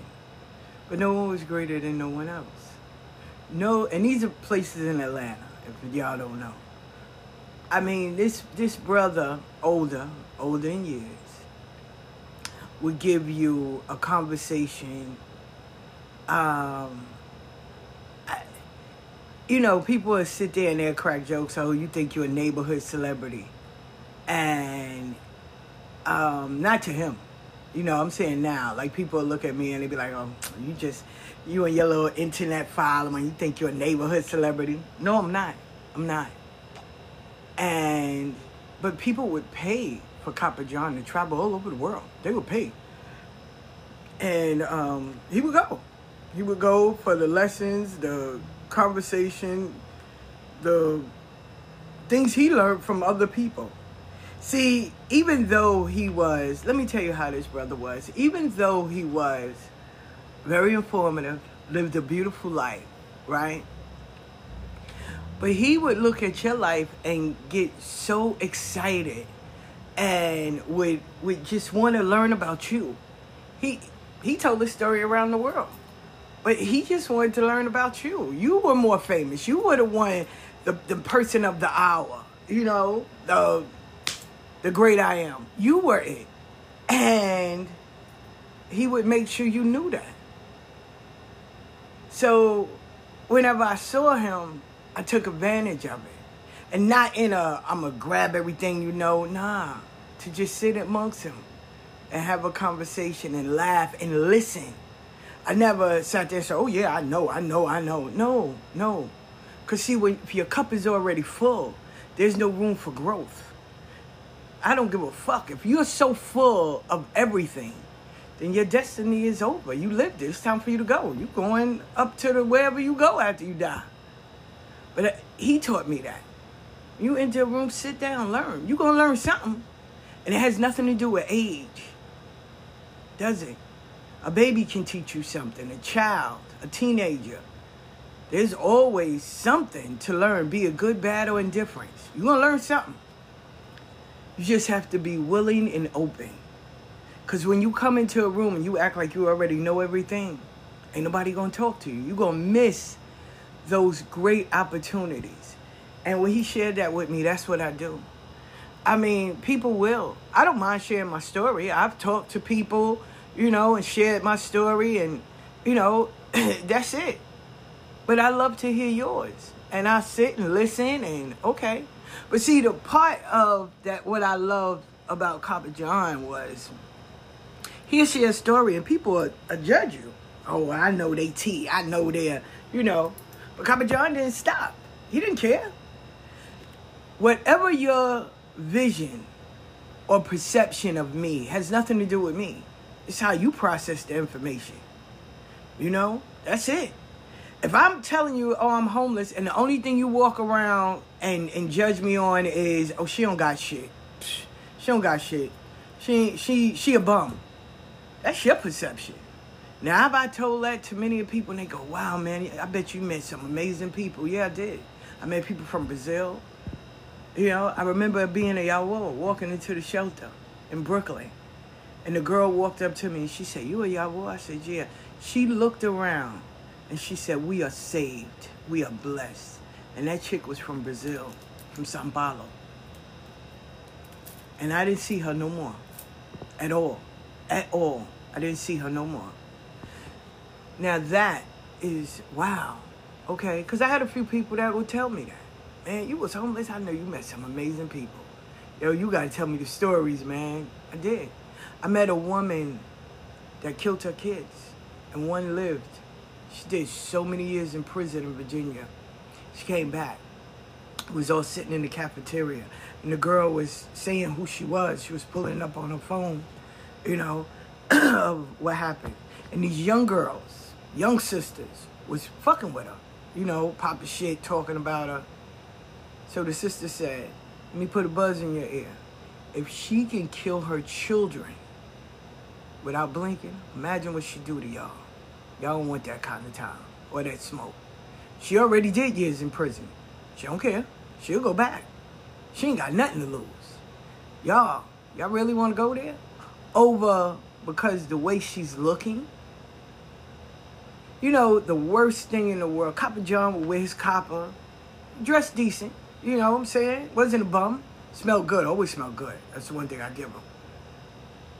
But because we don't have designer labels, we don't run with Balenciaga, or, or we not worrying about how much we can spend when we go somewhere, who can have the biggest drum in, or who has the most expensive Orisha. How many Orishas do you have? Oh, I know. I sat at the table with uh, this one. Okay, did you learn something? At the end of the day, you're gonna leave your children, your your your children's children, belts, buckles, and names, or you gonna leave them some knowledge, some wisdom, a legacy. You're gonna leave them something, or you gonna leave them where all you did was pop shit and lie and fake people. See, Copper John left a legacy that all of us that was in Atlanta that had the the beauty of sitting with him can share our stories of him. So he'll always live. He will always live. He will. That's a legacy. That's a legacy. Not, oh, he was a bum. All he did was just say a few stories. That's your perception. But I'm grateful and it was an honor each and every day. And that, that reminder was, why are you worrying about what people think and say of you? What, what, is that important? What are those people doing at the end of the day? You know what you were called to do, so remember that. People can throw sticks and stones, they can throw bricks, rocks, they can drag you for the gods. Don't mean you stop. Keep going. Keep going. Don't quit. Keep going. Life ain't been no crystal stair. Y'all know these poems. Y'all know these words. Keep going. Don't stop. Consistency. You're not doing it so you could be seen. You're doing it so those that need to see you can find you. Be the lighthouse. Be the light. That's it. That's it. That was his that was his message to me. To continue to be the lighthouse. Doesn't matter. God, creator, Olofi, Egun, they change your light bulb every so often. Continue to shine. Those ships that's out there in that ocean, they they need to know. They need to see that it's safe for them to come on in. They need to know in those turbulent times somebody is out there waiting, saying it's okay. They need to know that whatever they're going through, they can get through it successfully. Scars doesn't mean that you lost the fight. Scars mean I endured and I got reminders that I didn't give up. That's Copper John message. Then I had, I was going through my memories, and Ozzy, God bless the dead. he made a, he gave, he tagged a post and sent me a message and said, "Thank you for everything." I met Ozzy when I was working at Love Shot for John Cornetto. Ozzy walked in and said, "I need a job." so me and Ryan, we was like, okay. I was like, wait, is he good? And Ryan was like, yeah, he's good. And he came in. He said, you gonna hire me? I said, and we sure did. We did. We hired Ozzy. Ozzy lived his life truthfully with no fucks given. Ozzy did. Ozzy was married, but Ozzy was gay, and he had a beautiful home going out toward the airport. Ozzy went home one day, because Ozzy said, I'm going to live in my truth. I don't care. Ozzy went home one day, told his wife, You can have everything. I'm just taking the car. I'm gonna have the other car. I'm gay. Um, and, you know, I'm, I'm sorry, but I'm giving you everything. He gave her the house, he gave her money, he gave her everything. And he left. He already got a little job, so all he needed to do was pay his insurance. And Ozzy left. Ozzy left. His wife was mad and she told him, Oh, I'm going to tell your father that you're gay. And, you know, Ozzy's father, in his mind, he just assumed, well, you know, my father's going to give up on me. He's going to um, hate me. We will make a situation worse in our heads before us really knowing the actual truth. We have placed scenarios over and over in our head. And his wife did. So Ozzy didn't go home for about a year and a half, almost two. Ozzy didn't go home. Well, Ozzy Pops was getting sick. He was under the weather. It wasn't nothing like death, but he was under the weather. And Ozzy had to go home. So Ozzy went home, and his father told him, I love you. I don't care what you do, who you sleep with. You're my son. I love you. that gave Ozzy even more confidence to live his fucking life the way he see fit. Ozzy mom loved him unconditionally. Didn't matter who he slept with, who he was with. Ozzy family still loved him. So I won a contest on my job. I got to go to the Bahamas. We had to go through Florida and go to the Bahamas. Now I was gonna take my son, but my son didn't get his passport in time. We both got it, but and then he didn't want to go, so I said okay. So I took Ozzy. Just met Ozzy. Didn't know Ozzy from a hole in the wall. Mind you, we got stranded in Florida. But it was the best strand that we ever had. We didn't have hardly no money. when I tell you our paycheck was coming maybe two or three days. Um, and I had direct deposit, so it was coming in like two or three days. But we were in the Bahamas. First, we was in Florida because we missed our flight. Well, we didn't miss it. The plane took off ahead of schedule, so we had to stay in Florida that night. Ah man, we enjoyed it. I was a vegetarian. Ozzy said, "Listen, you on vacation. We ain't doing all of that. We gonna live." And that was the night I ate wings. Oh my God, I got sick though. I ain't even gonna lie. But we partied. Oh, we partied. We danced. We walked around. Everything. We was on the beach. And then that next morning, we got up, hangover and all, and we flew to the Bahamas. We checked in at our hotel. We have nothing on our credit card. So next door was a casino. I said, Ozzy, I gotta go in that casino. I'm telling you, we're gonna make some money. He said, bitch, we only down to like $25. I said, I'm telling you, I'm gonna make this bread. We go in. Ozzy was the type that you sit here, I'm gonna go and do what I need to do, and we gonna we gonna we gonna do this. I said, okay. He said we gonna meet back here in like two hours. When I tell you I was hitting, hitting, hitting, Ozzy came. He said, "Where your winnings?" I said, "Here, you take my winnings. I'm gonna take this fifty, and I'm gonna gamble until you know something say stop." Made a little bit more money, and then I was like, "Stop." So we went to a restaurant in the Bahamas. we went and we went on tours. Like we had fun. We did. We had fun. We popped shit with people. Ozzy had a little boy toy. Um, I brought me a skirt, man. I was drinking these. Um, what was it called? Shit, I forgot the name of that goddamn drink. It wasn't Bahama Mamas because they was giving those away for free. Gully Wash. That's what I was drinking, Gully Wash. Gully Wash comes in a coconut with coconut, pineapple, and rum. And something else. I forgot what else they added. But I was drinking those shits like it was no tomorrow. I even took a picture. I was lit. I was drunk. Drunk. We slept on the beach. we had fun. Ozzy taught me to live my life no matter what and don't allow nothing to stop you. Go on adventures. See the world. Ozzy would. Ozzy would travel. Ozzy would call me here in Texas. I would call me, at? Oh, girl, I'm over in New Orleans. Girl, I'm here. So one year, tell you how much of a friend Ozzy was. First, I was working at this Botanica, and the women in there I don't hate all Spanish people. Let me let me put this out there.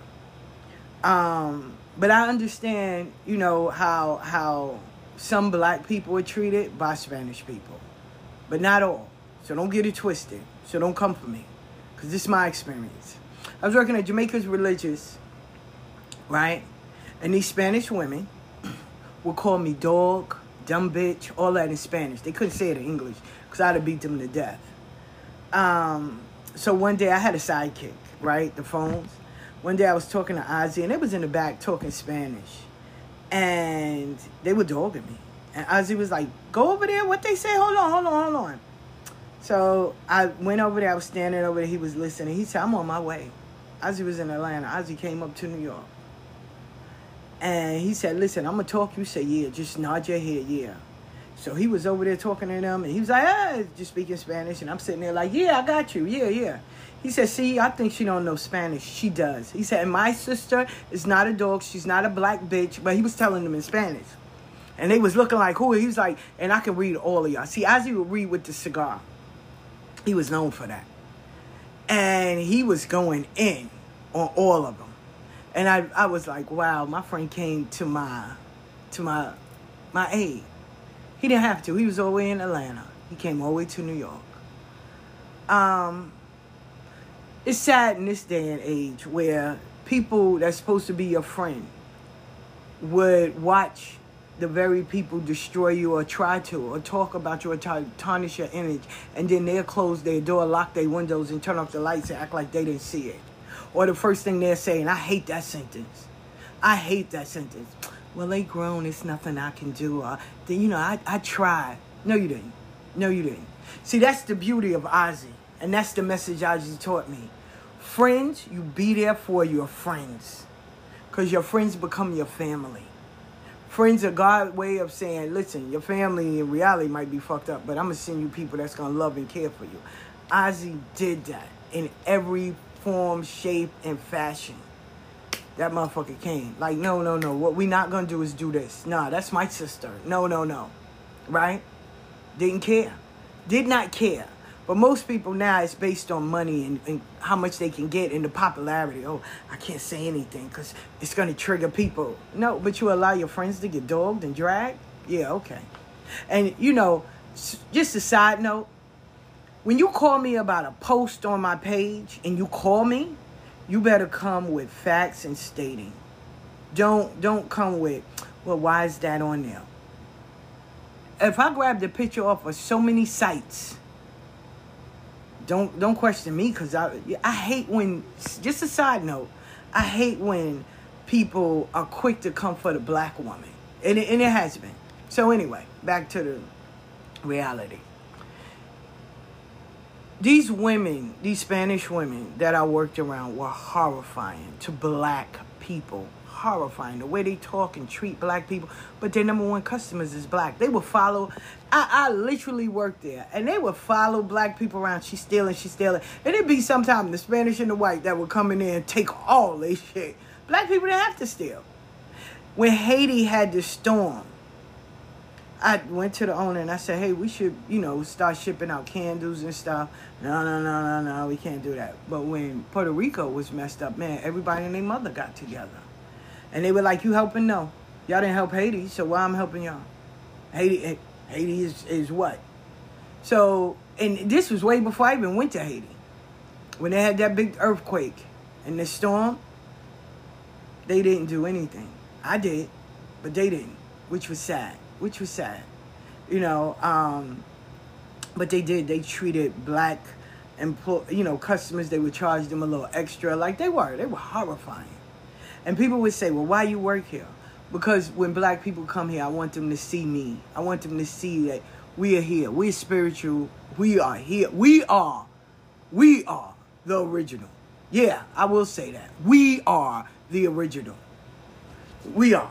So, um, Ozzy would, Ozzy would come. When I was sick in Atlanta, man, I had walking pneumonia. Ozzy took me to the supermarket. And that's when I was like, wow, Spanish people look out for Spanish people. That shit is not a joke. And in the back was a, a doctor's office. And it's sad because you have some great doctors and from other countries that can come and really help the medical, you know, community. And they want them to go through all of that all over again. Uh, if I'm a head surgeon over in Puerto Rico and Cuba, I got to come back and go to school and get. Nah, I'm not doing that. So they had a lot of um, pharmacies and, and doctor's office in the back of their supermarkets. But they also, and a lot of Jewish people do the same thing, and Chinese, they will lower their prices for their people and hype it up for other races. so I was really cool when I went because of Poppy and and um, Ozzy, you know, of showing me that world, and I was very grateful for that.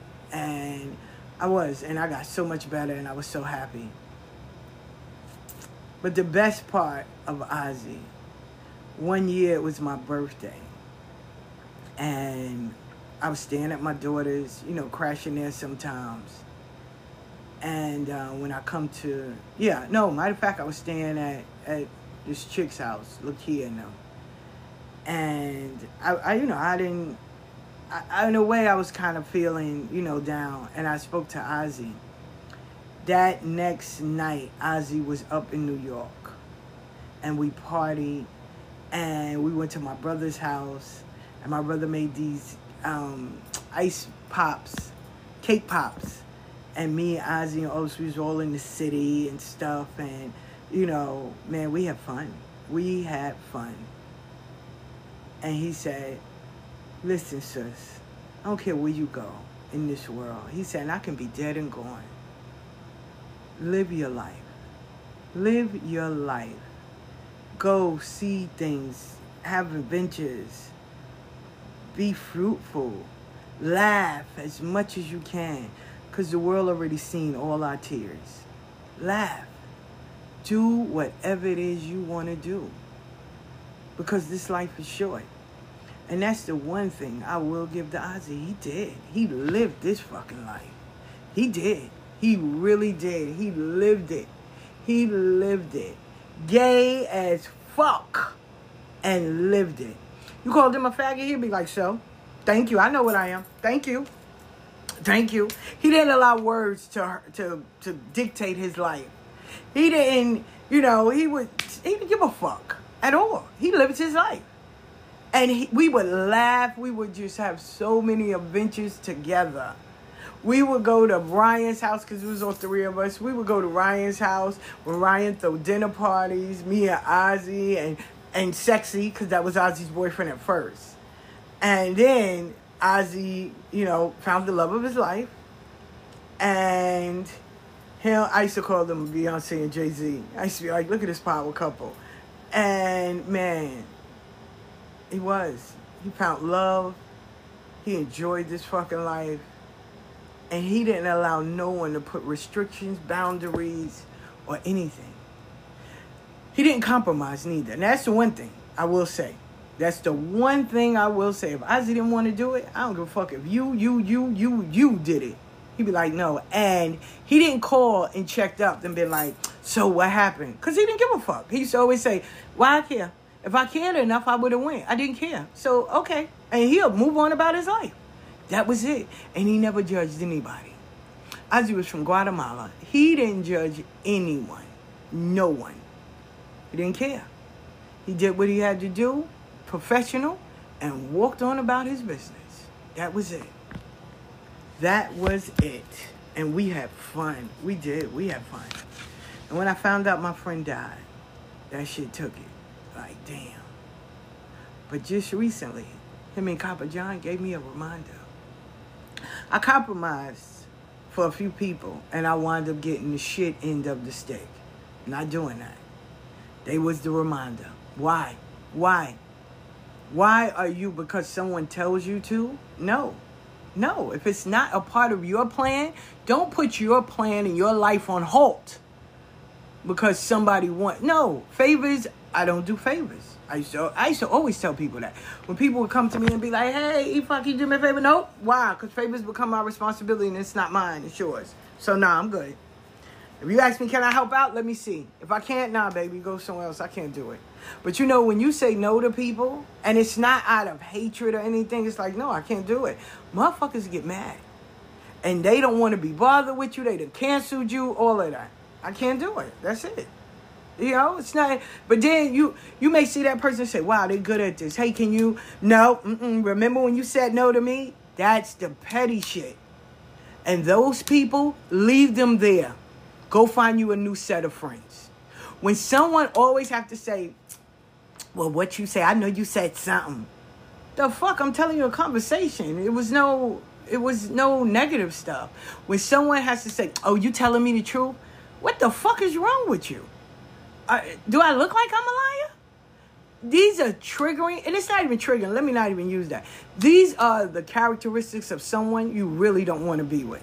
You really don't want to be around.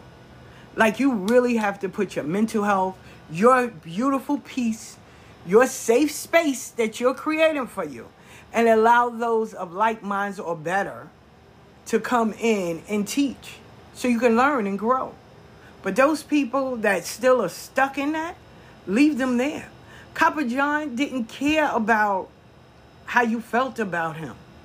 Those people that loved him, that appreciate him, that that he loved, they were around him. Those other motherfuckers, they left. Now, yeah, he might have been a villain in a few stories. Shit. He could have been the leader of doom. But that didn't stop him. And most of the time you go back and you apologize, people want you to apologize online and make a big ass public. Man, kiss my ass. I know you lying.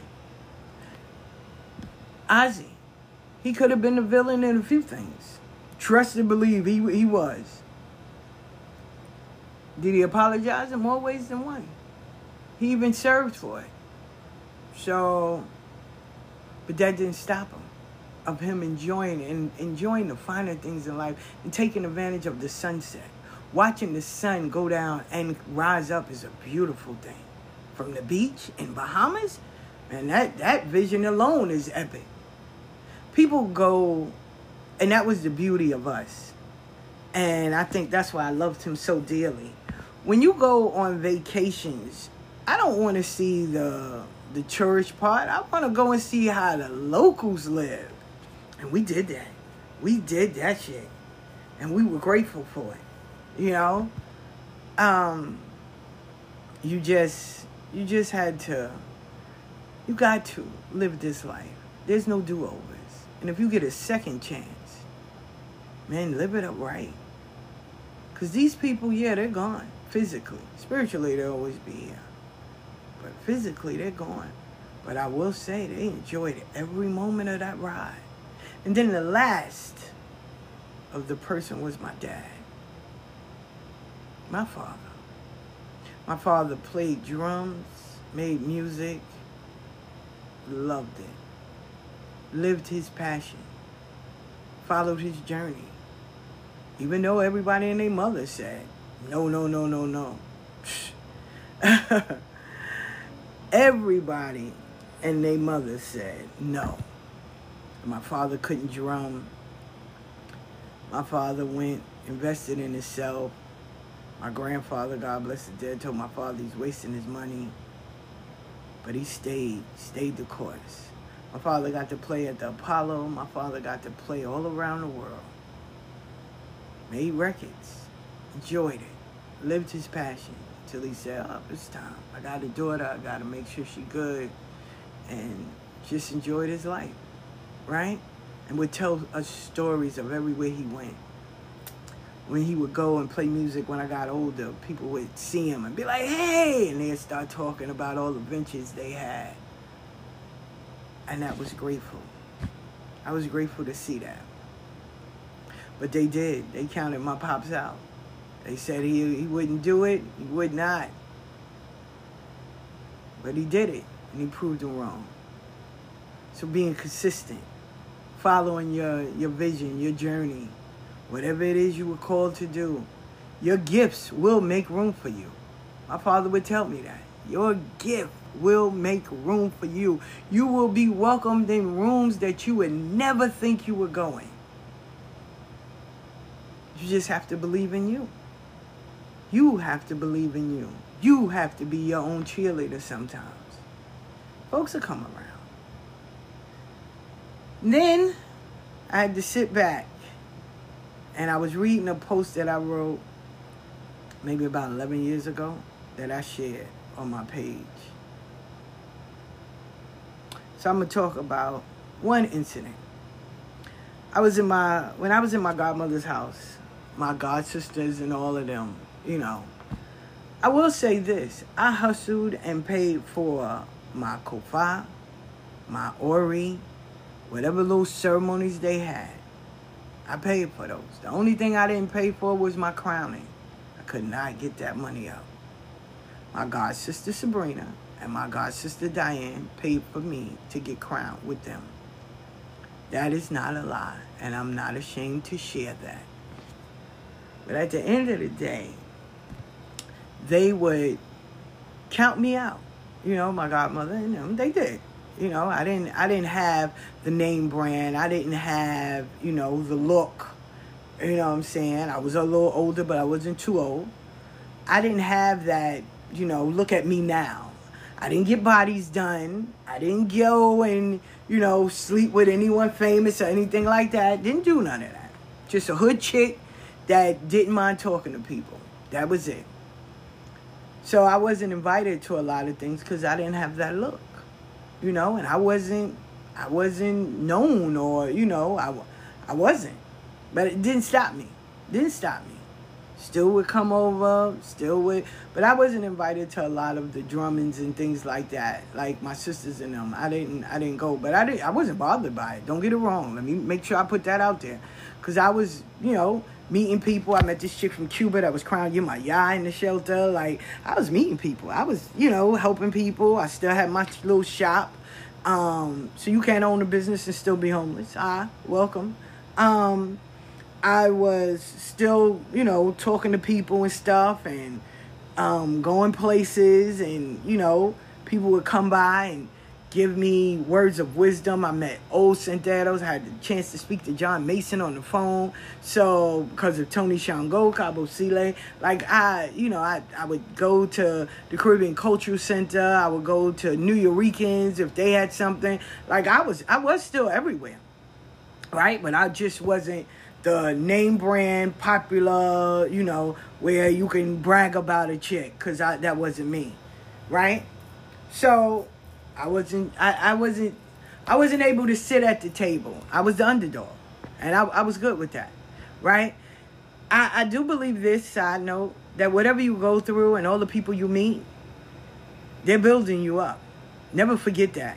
They're building you up. When people share words of wisdom, they share their stories and they share their experiences and all of that.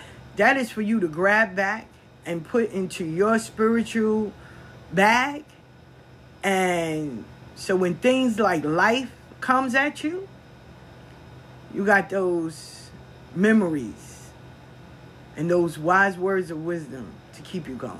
So anyway, uh I wasn't I wasn't the one that was, you know, the the the main, right? So okay. So, you know, everybody, I remember when my godmother was like, you know, how do you feel? Do you feel messed up because you brung half of these people here and they're doing better than you and stuff? And I said, well, I'm happy, you know, because I still clap for people. It ain't my time.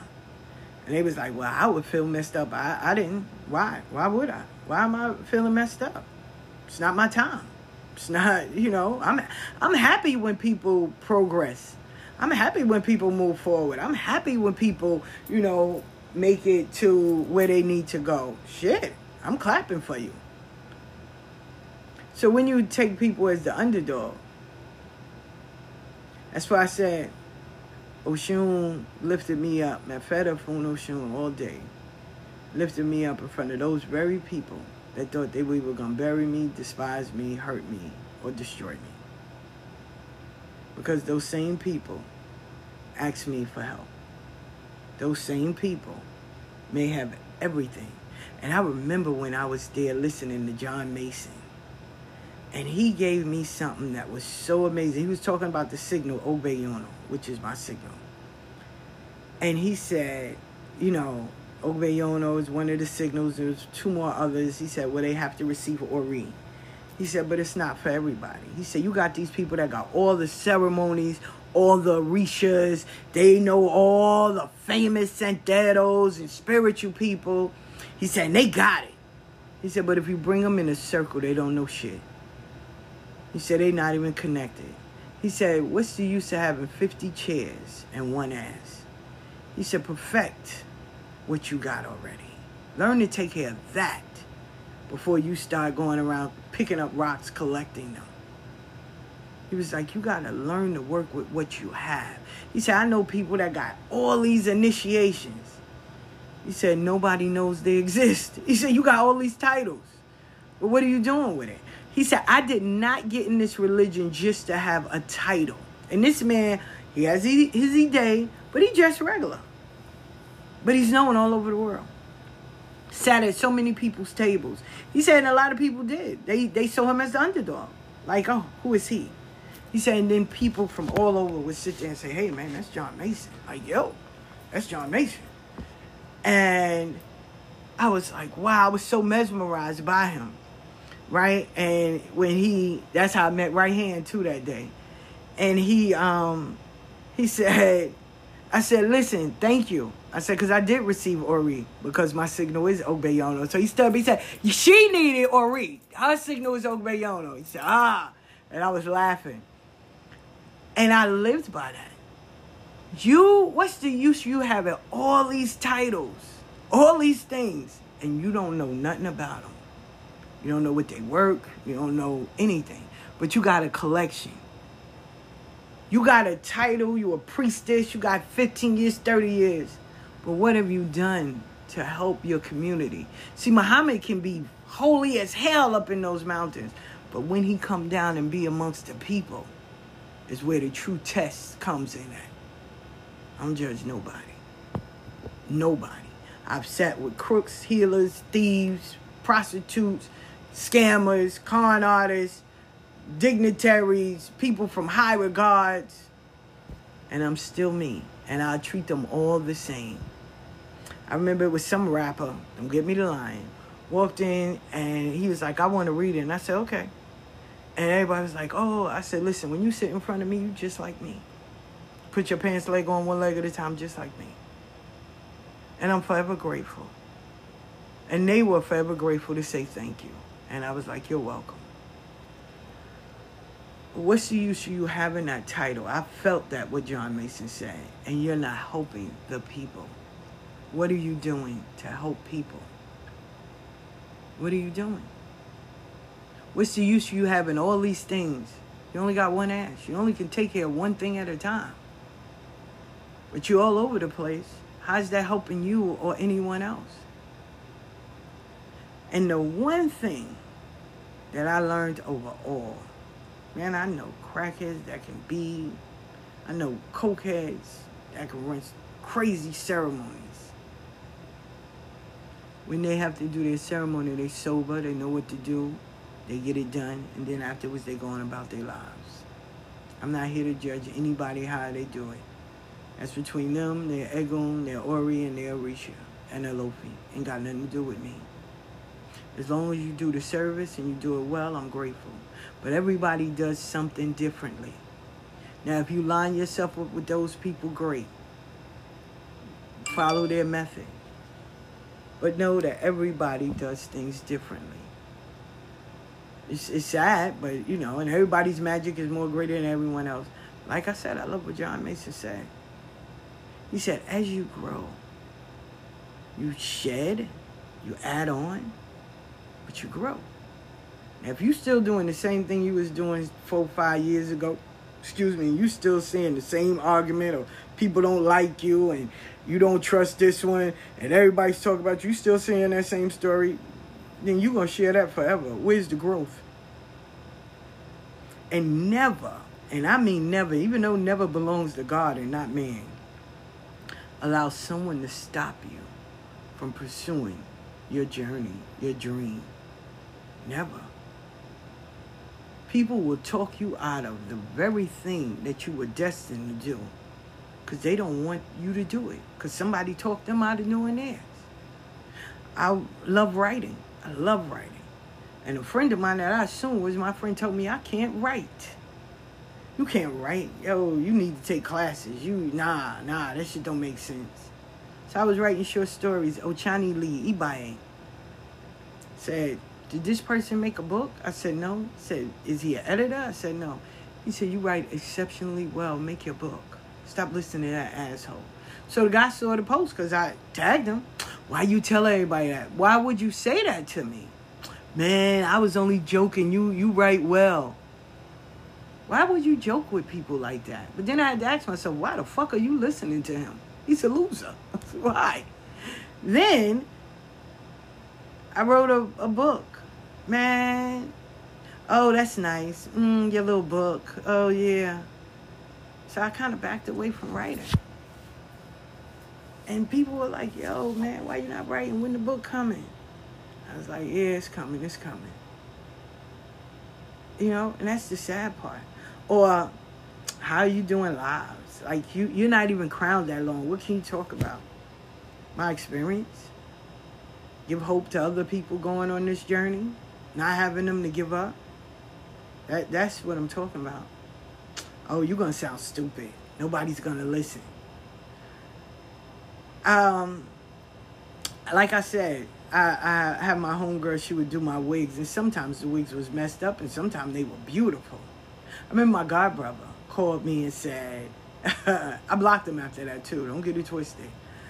Um, he called me, he was like, girl, somebody said they gonna do your wig for you because you look horrible. It was the blue and white one. I knew exactly which one it was. I screenshot and sent him the screenshot. I said, well, it's 2.1K people said it's nice. And I blocked them.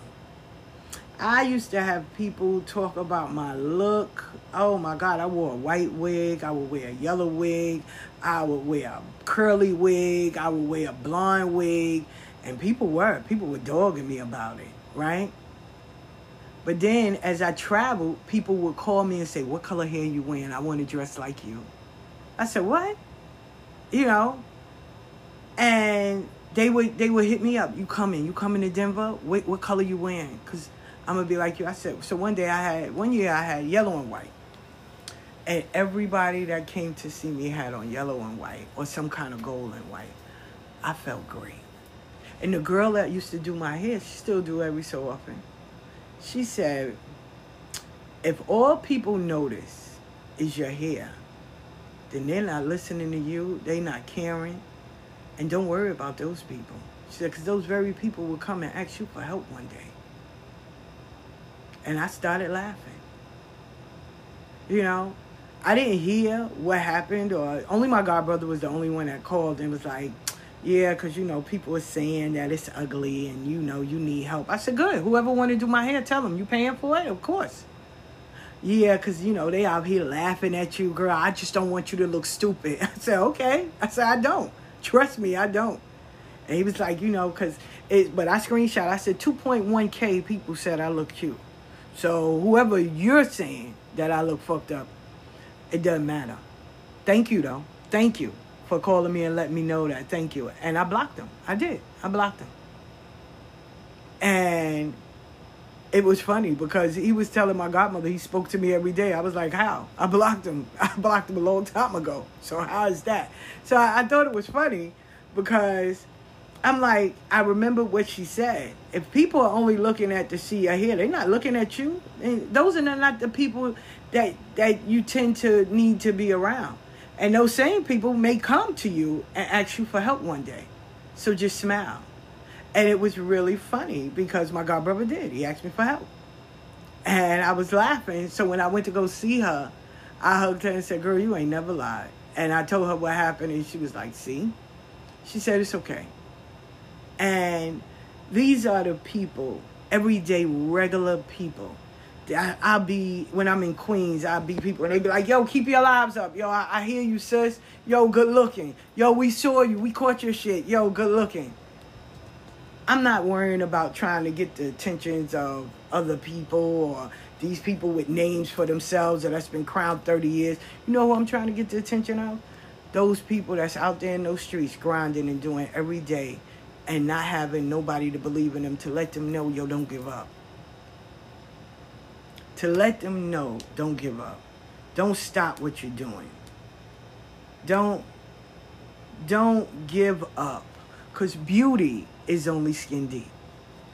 See, when people see the outside of you, that's what you're gonna base me on? What you see? so many more layers to that player. So that's why I use that song. And the last person I want to talk about, they're not dead. Roy would call me Big Baby. And Roy's story is very beautiful, yet it's very sad. Roy was in a relationship and he was married, he had his kids. And his mother had asked him to, um, and I can't make this up, Roy Moms had asked him to come pick him up. Come pick her up because she was tired. She didn't want to drive.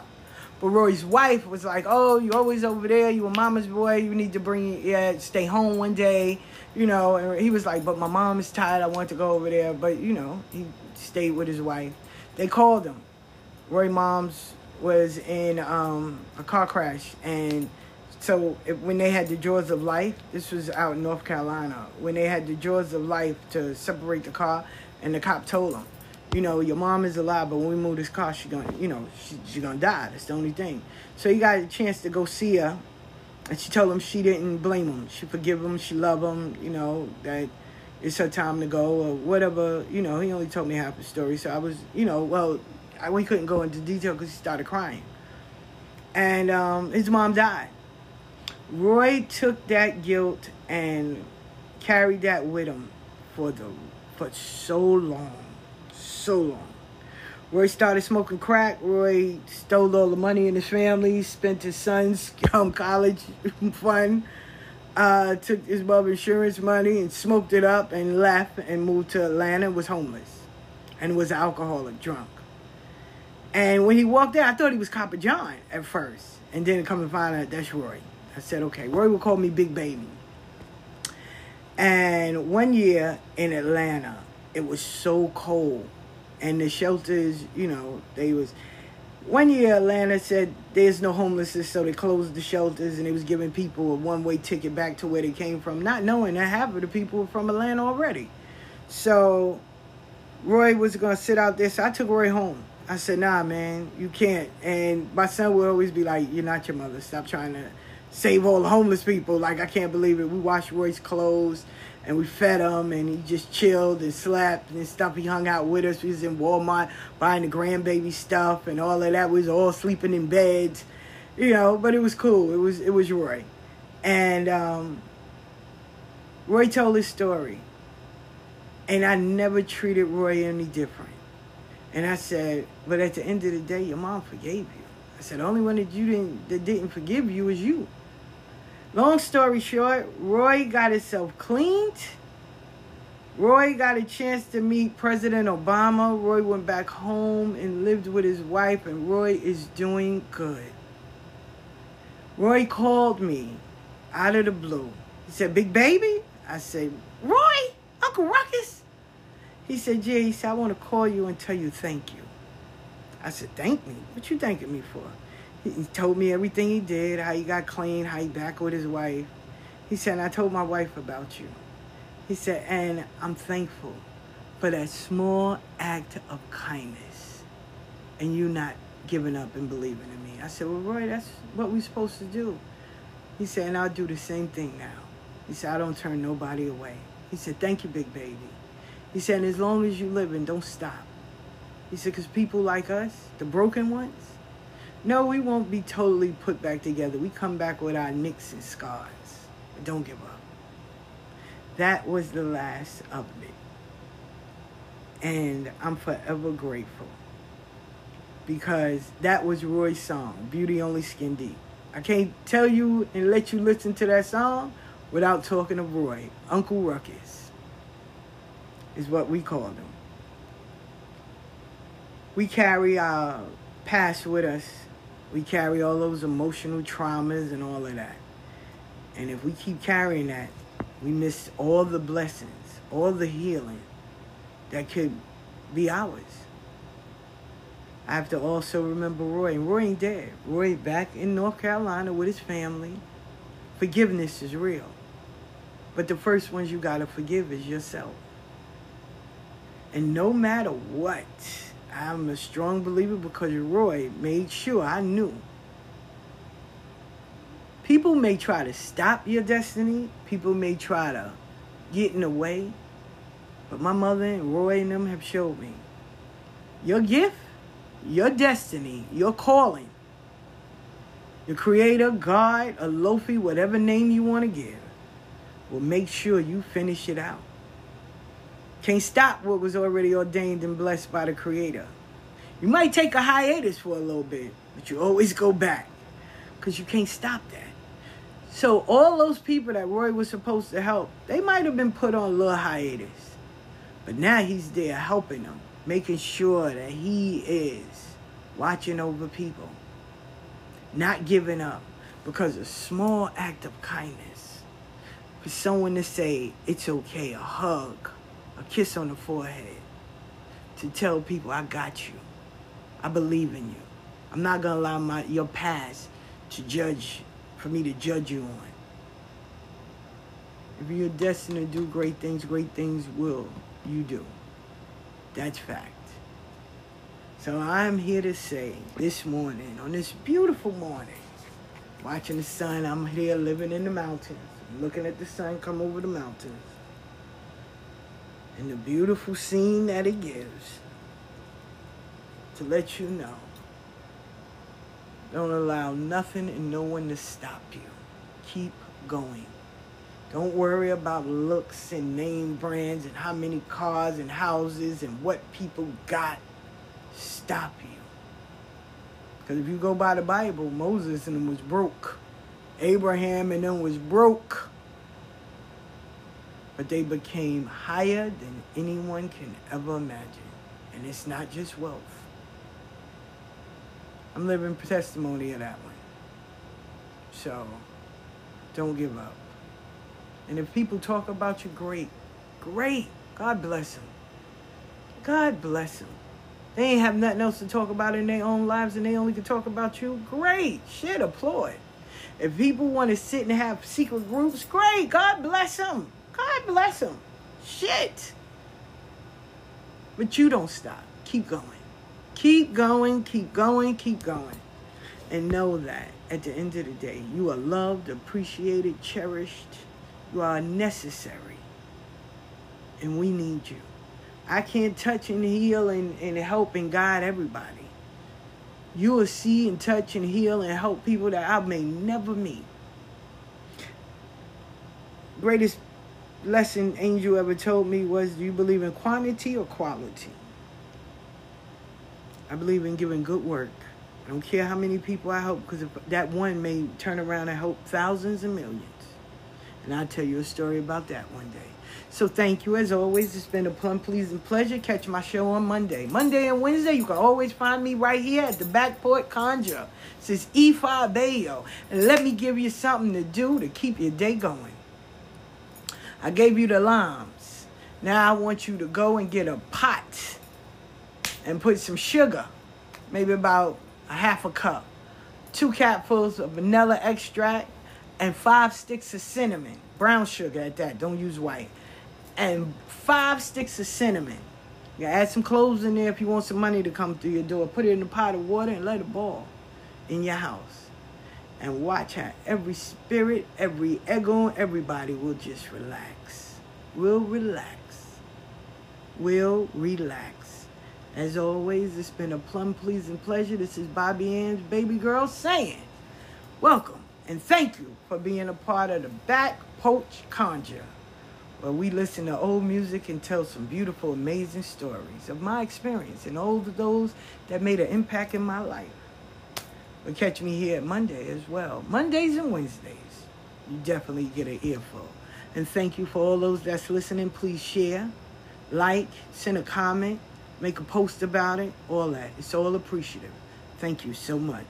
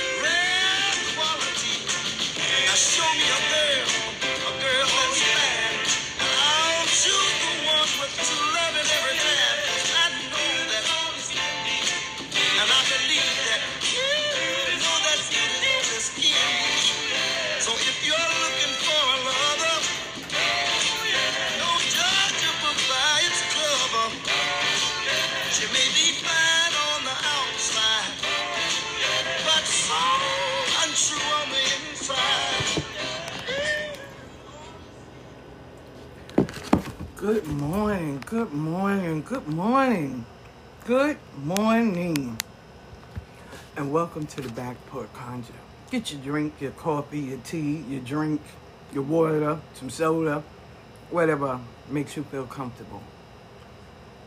I told y'all it's a pleasure to be back. I'm very grateful to be able to do something that I have such a passion for.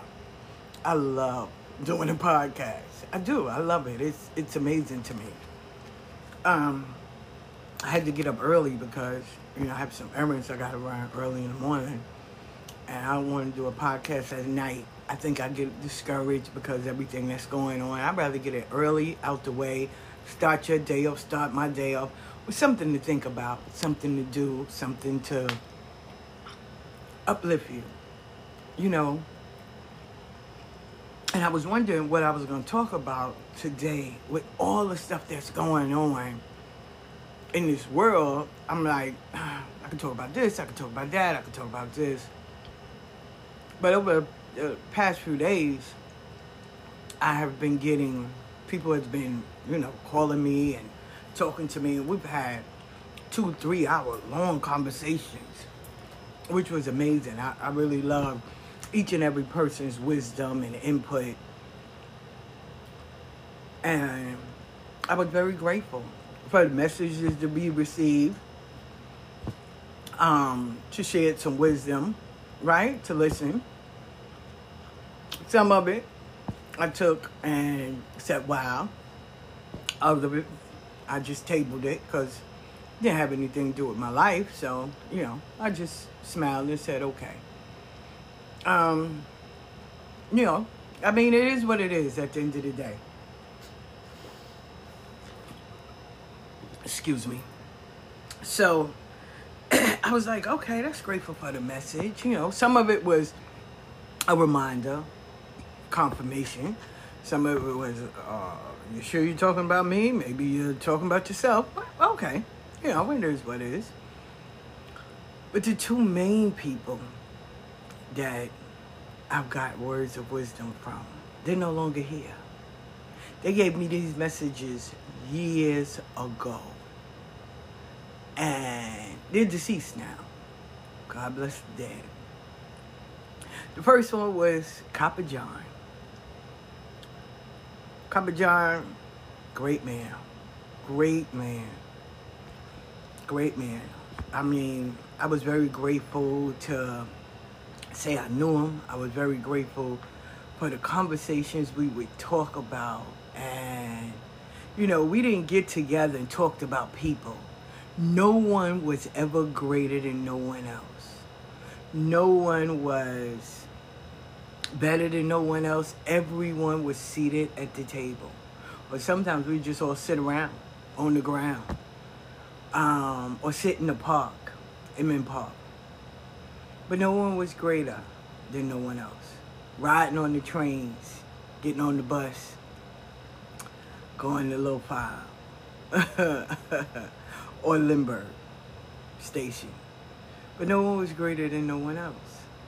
No, and these are places in Atlanta, if y'all don't know. I mean, this this brother, older, older in years, would give you a conversation um, I, you know, people will sit there and they'll crack jokes. Oh, you think you're a neighborhood celebrity, and um, not to him. You know, I'm saying now, like people look at me and they be like, "Oh, you just you and your little internet following. You think you're a neighborhood celebrity? No, I'm not. I'm not." And but people would pay for Copper John to travel all over the world. They would pay, and um, he would go. He would go for the lessons, the conversation, the things he learned from other people. See, even though he was, let me tell you how this brother was. Even though he was very informative, lived a beautiful life, right?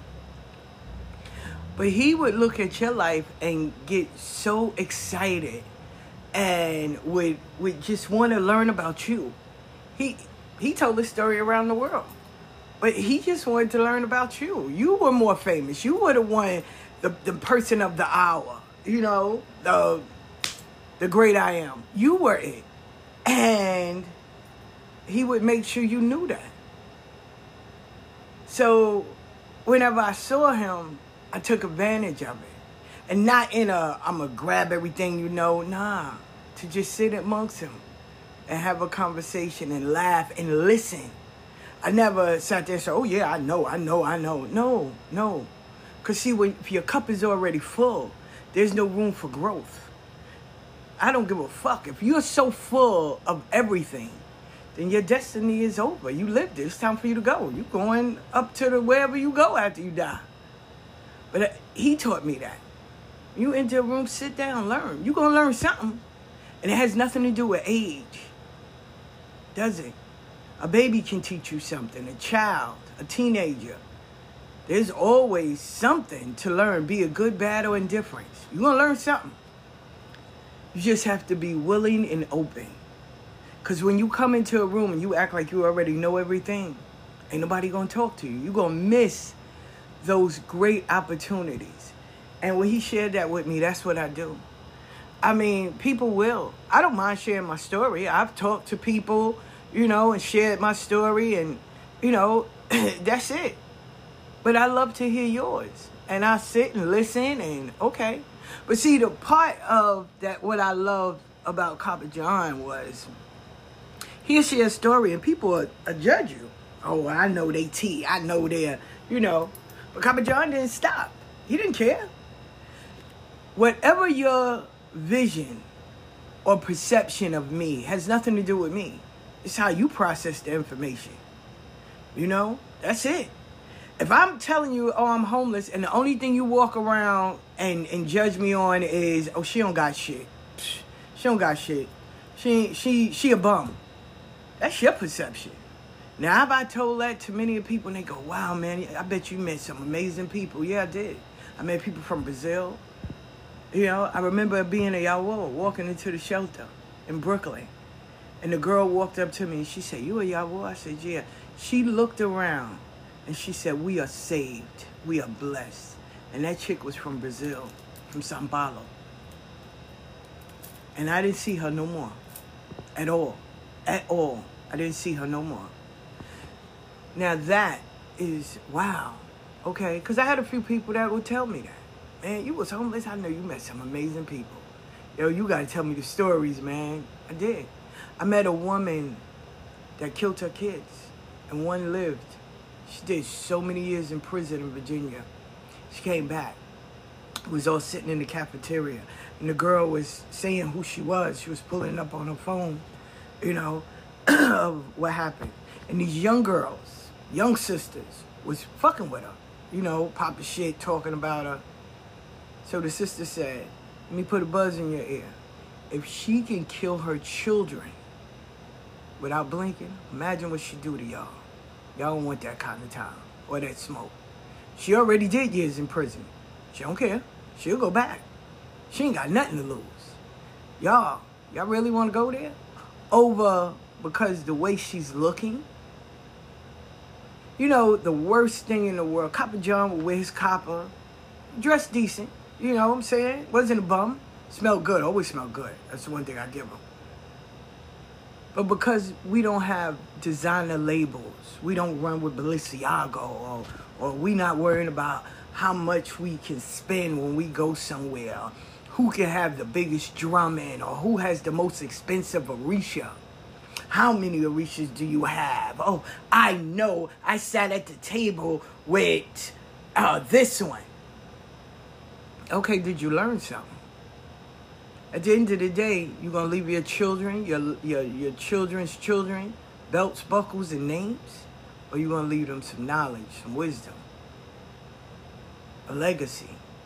You gonna leave them something, or you gonna leave them where all you did was pop shit and lie and fake people. See, Copper John left a legacy that all of us that was in Atlanta that had the the beauty of sitting with him can share our stories of him. So he'll always live. He will always live. He will. That's a legacy. That's a legacy. Not, oh, he was a bum. All he did was just say a few stories. That's your perception. But I'm grateful. And it was an honor each and every day. And that, that reminder was, why are you worrying about what people think and say of you? What, what, is that important? What are those people doing at the end of the day? You know what you were called to do, so remember that. People can throw sticks and stones, they can throw bricks, rocks, they can drag you for the gods. Don't mean you stop. Keep going. Keep going. Don't quit. Keep going. Life ain't been no crystal stair. Y'all know these poems. Y'all know these words. Keep going. Don't stop. Consistency. You're not doing it so you could be seen. You're doing it so those that need to see you can find you. Be the lighthouse. Be the light. That's it. That's it. That was his that was his message to me. To continue to be the lighthouse. Doesn't matter. God, creator, Olofi, Egun, they change your light bulb every so often. Continue to shine. Those ships that's out there in that ocean, they they need to know. They need to see that it's safe for them to come on in. They need to know in those turbulent times somebody is out there waiting, saying it's okay.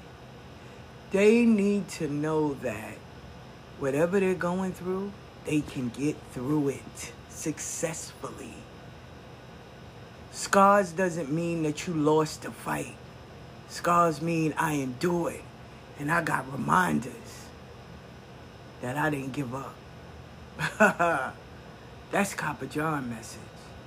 Then I had, I was going through my memories, and Ozzy, God bless the dead.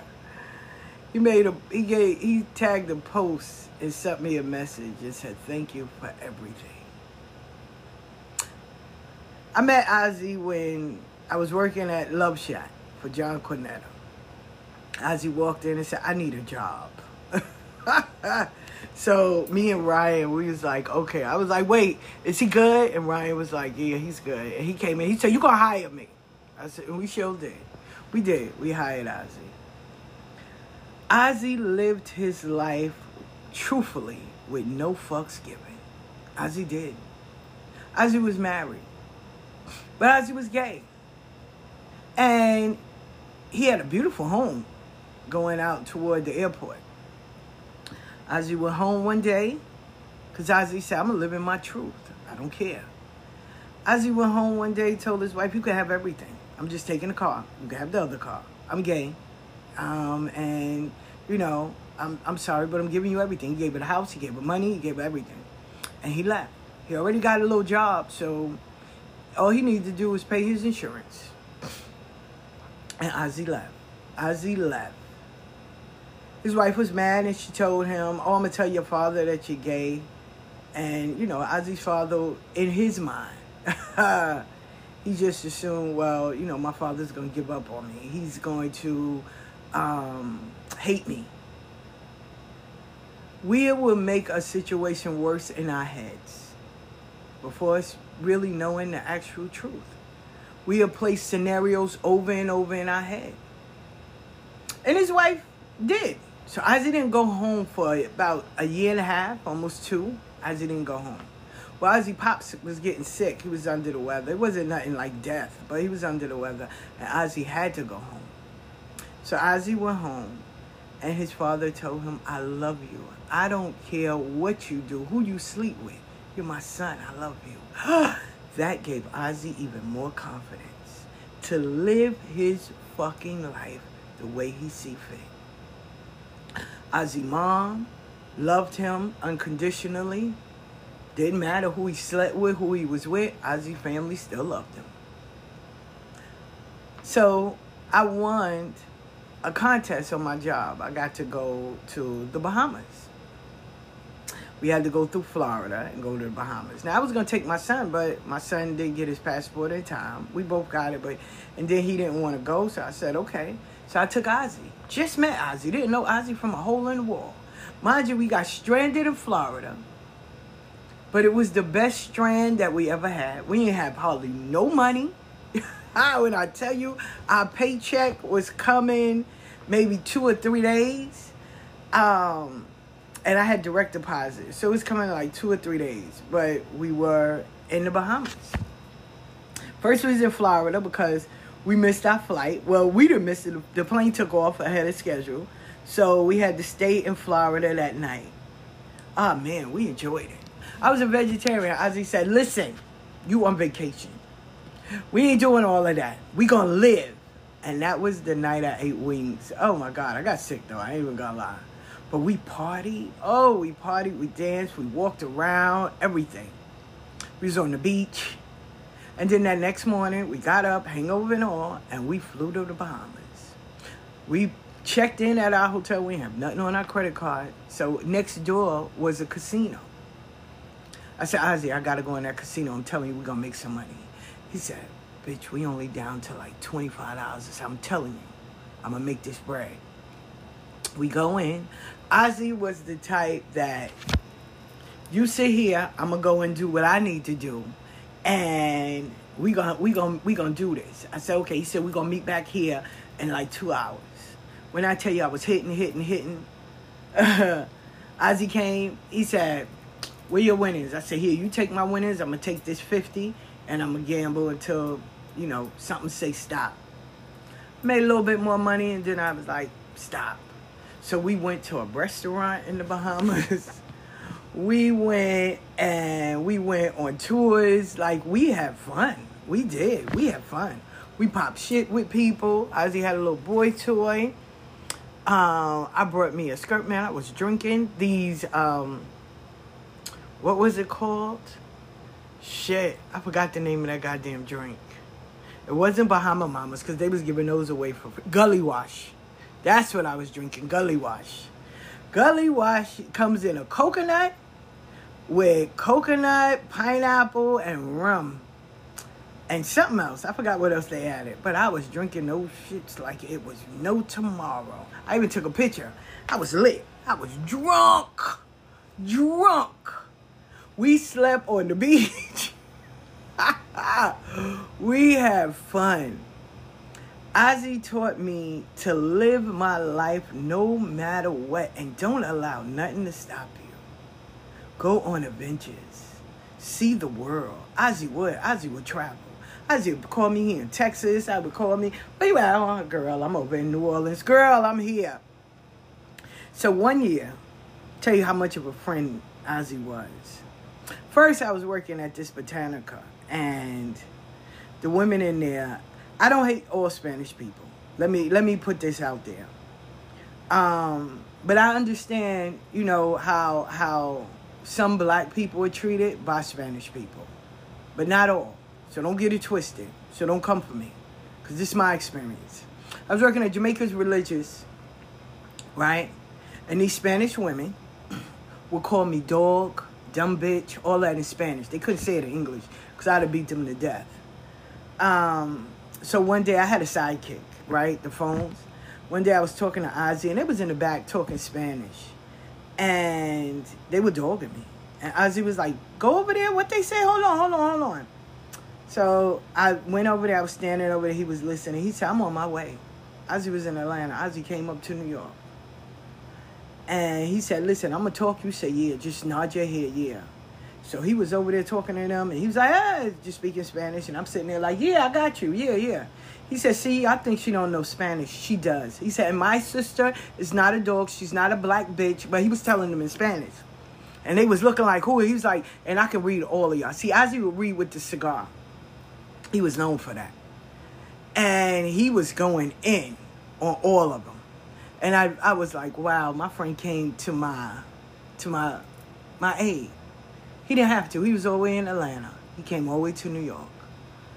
Um it's sad in this day and age where people that's supposed to be your friend would watch the very people destroy you or try to or talk about you or to tarnish your image and then they'll close their door lock their windows and turn off the lights and act like they didn't see it or the first thing they're saying i hate that sentence i hate that sentence well they grown it's nothing i can do uh, you know i, I tried no you didn't. No you didn't. See that's the beauty of ozzy and that's the message ozzy taught me. Friends you be there for your friends because your friends become your family. Friends are God way of saying, listen, your family in reality might be fucked up, but I'm gonna send you people that's gonna love and care for you. Ozzy did that in every form, shape, and fashion. That motherfucker came. Like, no, no, no. What we not gonna do is do this. Nah, that's my sister. No, no, no. Right? Didn't care. Did not care. But most people now it's based on money and, and how much they can get and the popularity. Oh, I can't say anything because it's to trigger people. No, but you allow your friends to get dogged and dragged? Yeah, okay. And, you know, just a side note when you call me about a post on my page and you call me, you better come with facts and stating. Don't don't come with, well, why is that on there? If I grab the picture off of so many sites, don't don't question me because I I hate when just a side note, I hate when people are quick to come for the black woman, and it, and it has been. So anyway, back to the reality. These women, these Spanish women that I worked around were horrifying to black people. Horrifying the way they talk and treat black people. But their number one customers is black. They would follow. I, I literally worked there, and they would follow black people around. She's stealing, she's stealing. And it'd be sometime the Spanish and the white that would come in there and take all their shit. Black people didn't have to steal. When Haiti had the storm, I went to the owner and I said, hey, we should, you know, start shipping out candles and stuff. No, no, no, no, no, we can't do that. But when Puerto Rico was messed up, man, everybody and their mother got together. And they were like, you helping? No. Y'all didn't help Haiti, so why I'm helping y'all? Haiti, eh, Haiti is, is what? So, and this was way before I even went to Haiti. When they had that big earthquake and the storm, they didn't do anything. I did, but they didn't, which was sad. Which was sad, you know. Um, but they did. They treated black employ, you know, customers. They would charge them a little extra, like they were. They were horrifying. And people would say, "Well, why you work here?" Because when black people come here, I want them to see me. I want them to see that we are here. We're spiritual. We are here. We are. We are the original. Yeah, I will say that. We are the original. We are. So, um, Ozzy would, Ozzy would come. When I was sick in Atlanta, man, I had walking pneumonia. Ozzy took me to the supermarket. And that's when I was like, wow, Spanish people look out for Spanish people. That shit is not a joke. And in the back was a, a doctor's office.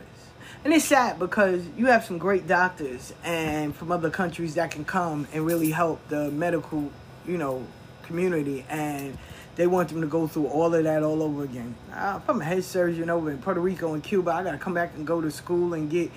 Nah, I'm not doing that. So they had a lot of um, pharmacies and, and doctors' office in the back of their supermarkets.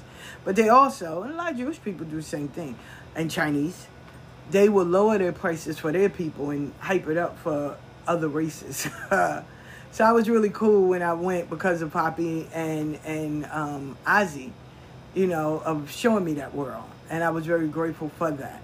And I was, and I got so much better, and I was so happy. But the best part of Ozzy, one year it was my birthday, and I was staying at my daughter's, you know, crashing there sometimes. And uh, when I come to, yeah, no, matter of fact, I was staying at, at this chick's house, Lakia and them. And I, I, you know, I didn't, I, in a way, I was kind of feeling, you know, down. And I spoke to Ozzy. That next night, Ozzy was up in New York. And we partied. And we went to my brother's house. And my brother made these um, ice pops, cake pops. And me and Ozzy and Otis, we was all in the city and stuff. And, you know, man, we had fun. We had fun. And he said, listen, sis, I don't care where you go in this world. He said, I can be dead and gone. Live your life. Live your life. Go see things. Have adventures. Be fruitful. Laugh as much as you can. Because the world already seen all our tears. Laugh. Do whatever it is you want to do. Because this life is short. And that's the one thing I will give to Ozzy. He did. He lived this fucking life. He did. He really did. He lived it. He lived it. Gay as fuck. And lived it. You called him a faggot, he'd be like, so. Thank you. I know what I am. Thank you. Thank you. He didn't allow words to to to dictate his life. He didn't, you know, he would he didn't give a fuck at all. He lived his life. And he, we would laugh. We would just have so many adventures together. We would go to Ryan's house because it was all three of us. We would go to Ryan's house when Ryan throw dinner parties. Me and Ozzy and and Sexy because that was Ozzy's boyfriend at first. And then Ozzy, you know, found the love of his life. And him, I used to call them Beyonce and Jay Z. I used to be like, look at this power couple. And man, he was. He found love. He enjoyed this fucking life. And he didn't allow no one to put restrictions, boundaries, or anything. He didn't compromise neither. And that's the one thing I will say. That's the one thing I will say. If Ozzy didn't want to do it, I don't give a fuck. If you, you, you, you, you did it, he'd be like, no. And he didn't call and checked up and been like, so what happened? Because he didn't give a fuck. He used to always say, why I care? If I cared enough, I would have went. I didn't care. So, okay. And he'll move on about his life. That was it. And he never judged anybody. Ozzy was from Guatemala. He didn't judge anyone. No one. He didn't care. He did what he had to do professional, and walked on about his business. That was it. That was it. And we had fun. We did. We had fun. And when I found out my friend died, that shit took it. But just recently, him and Copper John gave me a reminder. I compromised for a few people, and I wound up getting the shit end of the stick. Not doing that. They was the reminder. Why? Why? Why are you because someone tells you to? No. No. If it's not a part of your plan, don't put your plan and your life on halt because somebody want no favors i don't do favors i used to i used to always tell people that when people would come to me and be like hey i can do me a favor nope why because favors become my responsibility and it's not mine it's yours so nah i'm good if you ask me can i help out let me see if i can't nah baby go somewhere else i can't do it but you know, when you say no to people, and it's not out of hatred or anything, it's like, no, I can't do it. Motherfuckers get mad. And they don't want to be bothered with you. They done canceled you, all of that. I can't do it. That's it. You know, it's not. But then you you may see that person say, "Wow, they're good at this." Hey, can you? No. Mm-mm. Remember when you said no to me? That's the petty shit. And those people, leave them there. Go find you a new set of friends. When someone always have to say, well, what you say, I know you said something. The fuck, I'm telling you a conversation. It was no, it was no negative stuff. When someone has to say, oh, you telling me the truth? What the fuck is wrong with you? Uh, do I look like I'm a liar? These are triggering, and it's not even triggering. Let me not even use that. These are the characteristics of someone you really don't want to be with. You really don't want to be around. Like you really have to put your mental health, your beautiful peace, your safe space that you're creating for you, and allow those of like minds or better to come in and teach so you can learn and grow. But those people that still are stuck in that, leave them there. Copper John didn't care about how you felt about him. Those people that loved him, that appreciate him, that that he loved, they were around him.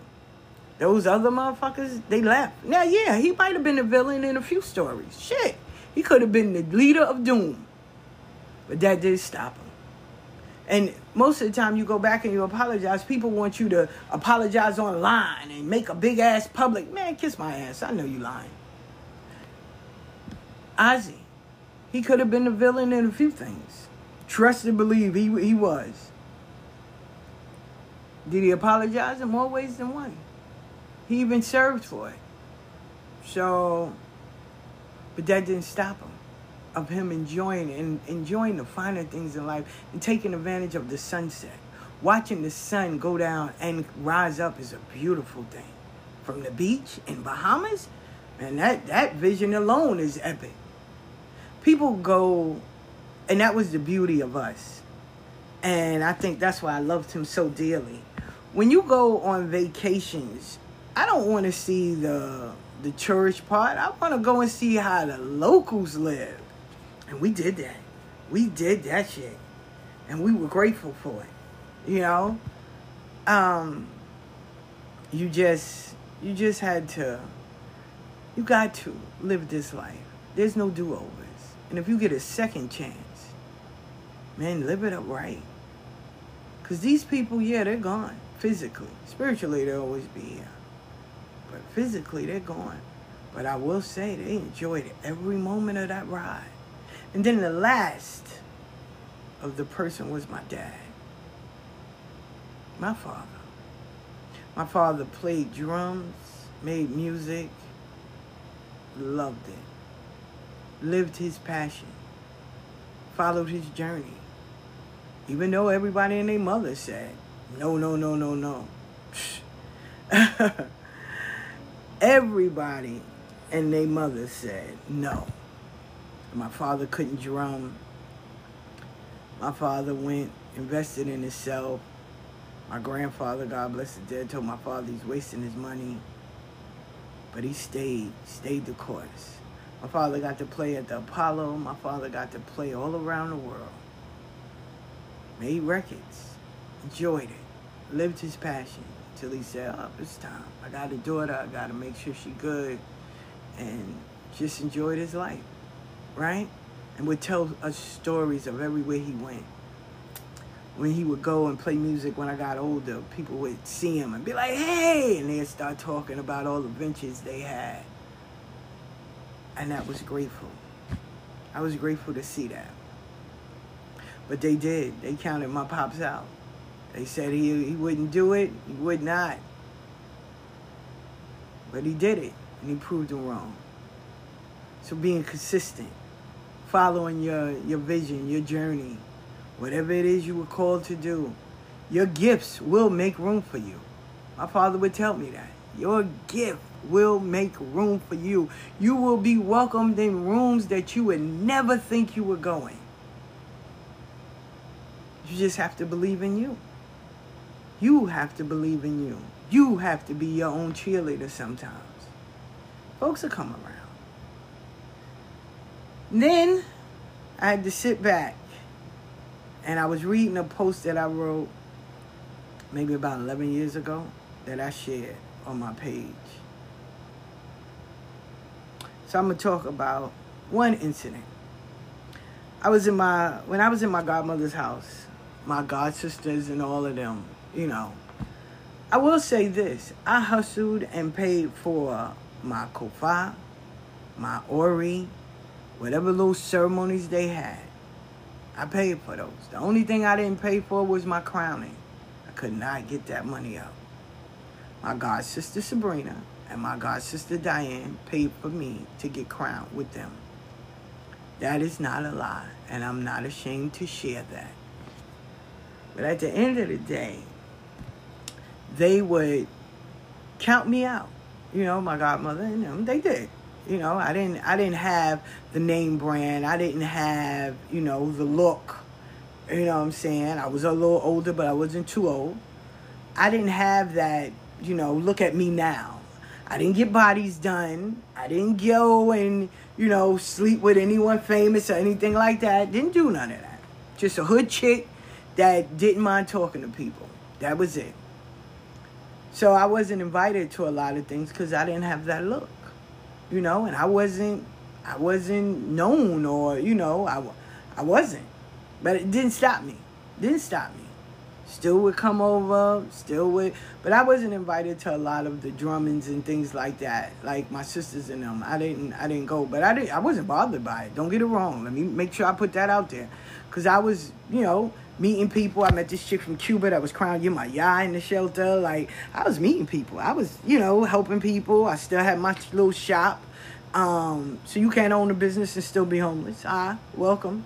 Um, I was still, you know, talking to people and stuff and um, going places and, you know, people would come by and give me words of wisdom. I met old Santeros. I had the chance to speak to John Mason on the phone. So because of Tony Shango, Cabo Sile, like I, you know, I, I would go to the Caribbean Cultural Center. I would go to New Yorkers if they had something. Like I was, I was still everywhere, right? But I just wasn't the name brand popular, you know, where you can brag about a chick because that wasn't me, right?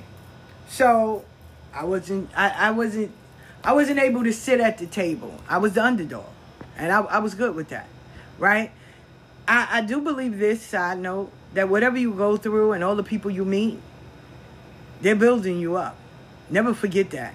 They're building you up. When people share words of wisdom, they share their stories and they share their experiences and all of that. That is for you to grab back and put into your spiritual bag and so when things like life comes at you, you got those memories and those wise words of wisdom to keep you going. So anyway, uh, I wasn't. I wasn't the one that was, you know, the the the main right. So okay, so, you know, everybody, I remember when my godmother was like, you know, how do you feel? Do you feel messed up because you brung half of these people here and they're doing better than you and stuff? And I said, well, I'm happy, you know, because I still clap for people. It ain't my time. And they was like, well, I would feel messed up. I, I didn't. Why? Why would I? Why am I feeling messed up? It's not my time. It's not, you know, I'm I'm happy when people progress. I'm happy when people move forward. I'm happy when people, you know, make it to where they need to go. Shit, I'm clapping for you. So when you take people as the underdog, that's why I said Oshun lifted me up. Maferefun Oshun all day. Lifted me up in front of those very people that thought they were going to bury me, despise me, hurt me, or destroy me. Because those same people asked me for help those same people may have everything. And I remember when I was there listening to John Mason.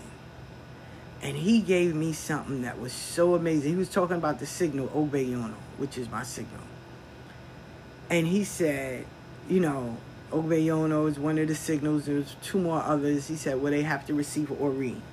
He said, but it's not for everybody. He said, you got these people that got all the ceremonies, all the Rishas, they know all the famous Santeros and spiritual people. He said, they got it. He said, but if you bring them in a circle, they don't know shit. He said, they not even connected. He said, what's the use of having 50 chairs and one ass? He said, perfect what you got already. Learn to take care of that before you start going around picking up rocks, collecting them. He was like, you got to learn to work with what you have. He said, I know people that got all these initiations. He said, nobody knows they exist. He said, you got all these titles. But what are you doing with it? He said, I did not get in this religion just to have a title. And this man, he has his, day, but he just regular. But he's known all over the world. Sat at so many people's tables. He said, and a lot of people did. They they saw him as the underdog. Like, oh, who is he? He said, and then people from all over would sit there and say, hey, man, that's John Mason. Like, yo, that's John Mason. And I was like, wow, I was so mesmerized by him. Right? And when he, that's how I met Right Hand too that day. And he, um, he said, I said, listen, thank you. I said, because I did receive Ori because my signal is Obeyono. So he stood he said, she needed Ori. Her signal is Obeyono. He said, ah. And I was laughing. And I lived by that. You, what's the use you having all these titles, all these things, and you don't know nothing about them? You don't know what they work. You don't know anything. But you got a collection. You got a title. You a priestess. You got 15 years, 30 years. But what have you done to help your community? See, Muhammad can be holy as hell up in those mountains. But when he come down and be amongst the people, is where the true test comes in at. I don't judge nobody. Nobody. I've sat with crooks, healers, thieves, prostitutes, scammers, con artists, dignitaries, people from high regards, and I'm still me, and I treat them all the same. I remember it was some rapper, don't get me the line, walked in and he was like, I want to read it. And I said, okay. And everybody was like, oh, I said, listen, when you sit in front of me, you just like me. Put your pants leg on one leg at a time, just like me. And I'm forever grateful. And they were forever grateful to say thank you. And I was like, you're welcome. What's the use of you having that title? I felt that what John Mason said. And you're not helping the people. What are you doing to help people? What are you doing? What's the use of you having all these things? You only got one ass. You only can take care of one thing at a time. But you're all over the place. How's that helping you or anyone else? And the one thing that I learned overall, man, I know crackheads that can be, I know cokeheads that can run crazy ceremonies. When they have to do their ceremony, they sober, they know what to do, they get it done, and then afterwards they go on about their lives. I'm not here to judge anybody how they do it. That's between them, their Egun, their Ori, and their Orisha, and their Olofi. Ain't got nothing to do with me. As long as you do the service and you do it well, I'm grateful. But everybody does something differently. Now, if you line yourself up with those people, great. Follow their method. But know that everybody does things differently. It's, it's sad, but you know, and everybody's magic is more greater than everyone else. Like I said, I love what John Mason said. He said, as you grow, you shed, you add on, but you grow. Now, if you still doing the same thing you was doing four, five years ago, excuse me, you still saying the same argument or people don't like you and you don't trust this one and everybody's talking about you still saying that same story, then you're going to share that forever. Where's the growth? And never, and I mean never, even though never belongs to God and not man, allow someone to stop you from pursuing your journey, your dream. Never. People will talk you out of the very thing that you were destined to do because they don't want you to do it because somebody talked them out of doing theirs. I love writing. I love writing. And a friend of mine that I assume was my friend told me I can't write. You can't write. Yo, you need to take classes. You nah, nah, that shit don't make sense. So I was writing short stories. Ochani Lee Ibaye said, Did this person make a book? I said, No. Said, Is he an editor? I said, No. He said, You write exceptionally well. Make your book. Stop listening to that asshole. So the guy saw the post because I tagged him. Why you tell everybody that? Why would you say that to me? Man, I was only joking. You you write well. Why would you joke with people like that? But then I had to ask myself, why the fuck are you listening to him? He's a loser. why? Then I wrote a, a book.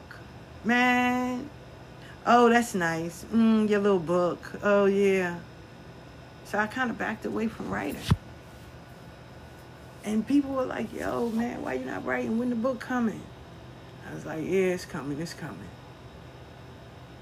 You know, and that's the sad part. Or how you doing lives? Like you you're not even crowned that long. What can you talk about?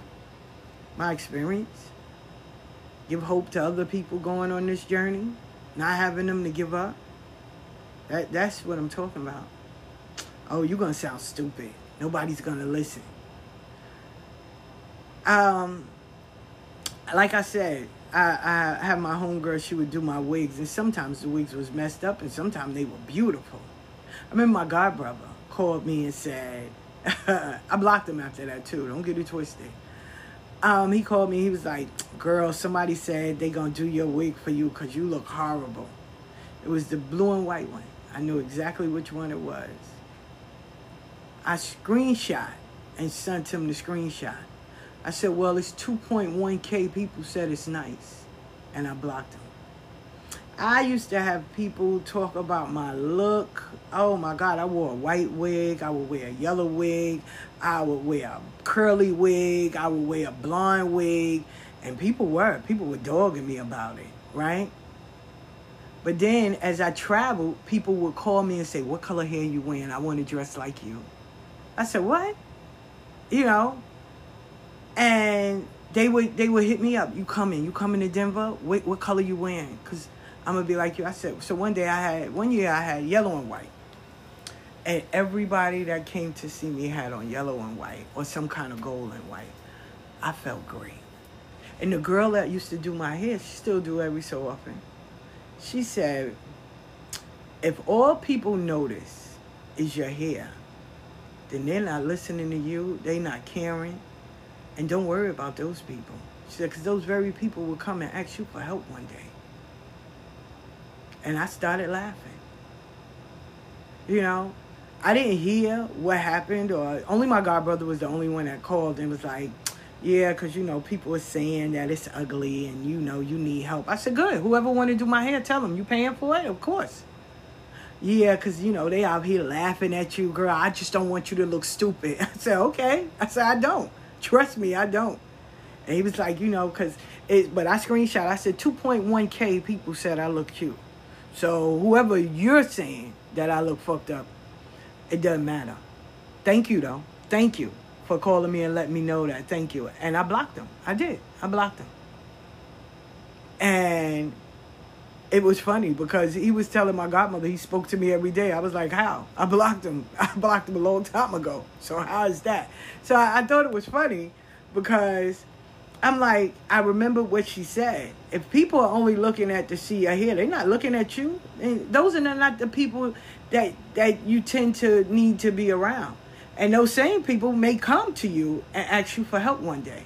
So just smile. And it was really funny because my god brother did. He asked me for help. And I was laughing. So when I went to go see her, I hugged her and said, Girl, you ain't never lied. And I told her what happened, and she was like, See? She said, It's okay. And these are the people, everyday, regular people I, will be when I'm in Queens. I'll be people and they be like, "Yo, keep your lives up. Yo, I, I, hear you, sis. Yo, good looking. Yo, we saw you. We caught your shit. Yo, good looking." I'm not worrying about trying to get the attentions of other people or these people with names for themselves that that's been crowned 30 years. You know who I'm trying to get the attention of? Those people that's out there in those streets grinding and doing every day and not having nobody to believe in them to let them know, yo, don't give up to let them know don't give up. Don't stop what you're doing. Don't don't give up cuz beauty is only skin deep. See, when people see the outside of you, that's what you're going to base me on? What you see? so many more layers to that player. So that's why I use that song. And the last person I want to talk about, they're not dead. Roy would call me Big Baby. And Roy's story is very beautiful, yet it's very sad. Roy was in a relationship and he was married, he had his kids. And his mother had asked him to, um, and I can't make this up, Roy moms had asked him to come pick him up. Come pick her up because she was tired. She didn't want to drive. But Roy's wife was like, "Oh, you always over there. You a mama's boy. You need to bring yeah, stay home one day, you know." And he was like, "But my mom is tired. I want to go over there." But you know, he stayed with his wife. They called him. Roy mom's was in um, a car crash, and so if, when they had the jaws of life, this was out in North Carolina. When they had the jaws of life to separate the car, and the cop told him, you know, your mom is alive, but when we move this car, she's gonna, you know, she, she's gonna die. That's the only thing. So he got a chance to go see her, and she told him she didn't blame him. She forgive him. She love him. You know that it's her time to go or whatever. You know, he only told me half the story, so I was, you know, well, I, we couldn't go into detail because he started crying, and um, his mom died. Roy took that guilt and carried that with him for the for so long so long. Roy started smoking crack. Roy stole all the money in his family, spent his son's um, college fund, uh, took his mother's insurance money and smoked it up and left and moved to Atlanta was homeless and was alcoholic, drunk. And when he walked out, I thought he was Copper John at first. And then come and find out that's Roy. I said, okay. Roy would call me Big Baby. And one year in Atlanta, it was so cold, and the shelters, you know, they was. One year, Atlanta said there's no homelessness, so they closed the shelters, and they was giving people a one-way ticket back to where they came from, not knowing that half of the people were from Atlanta already.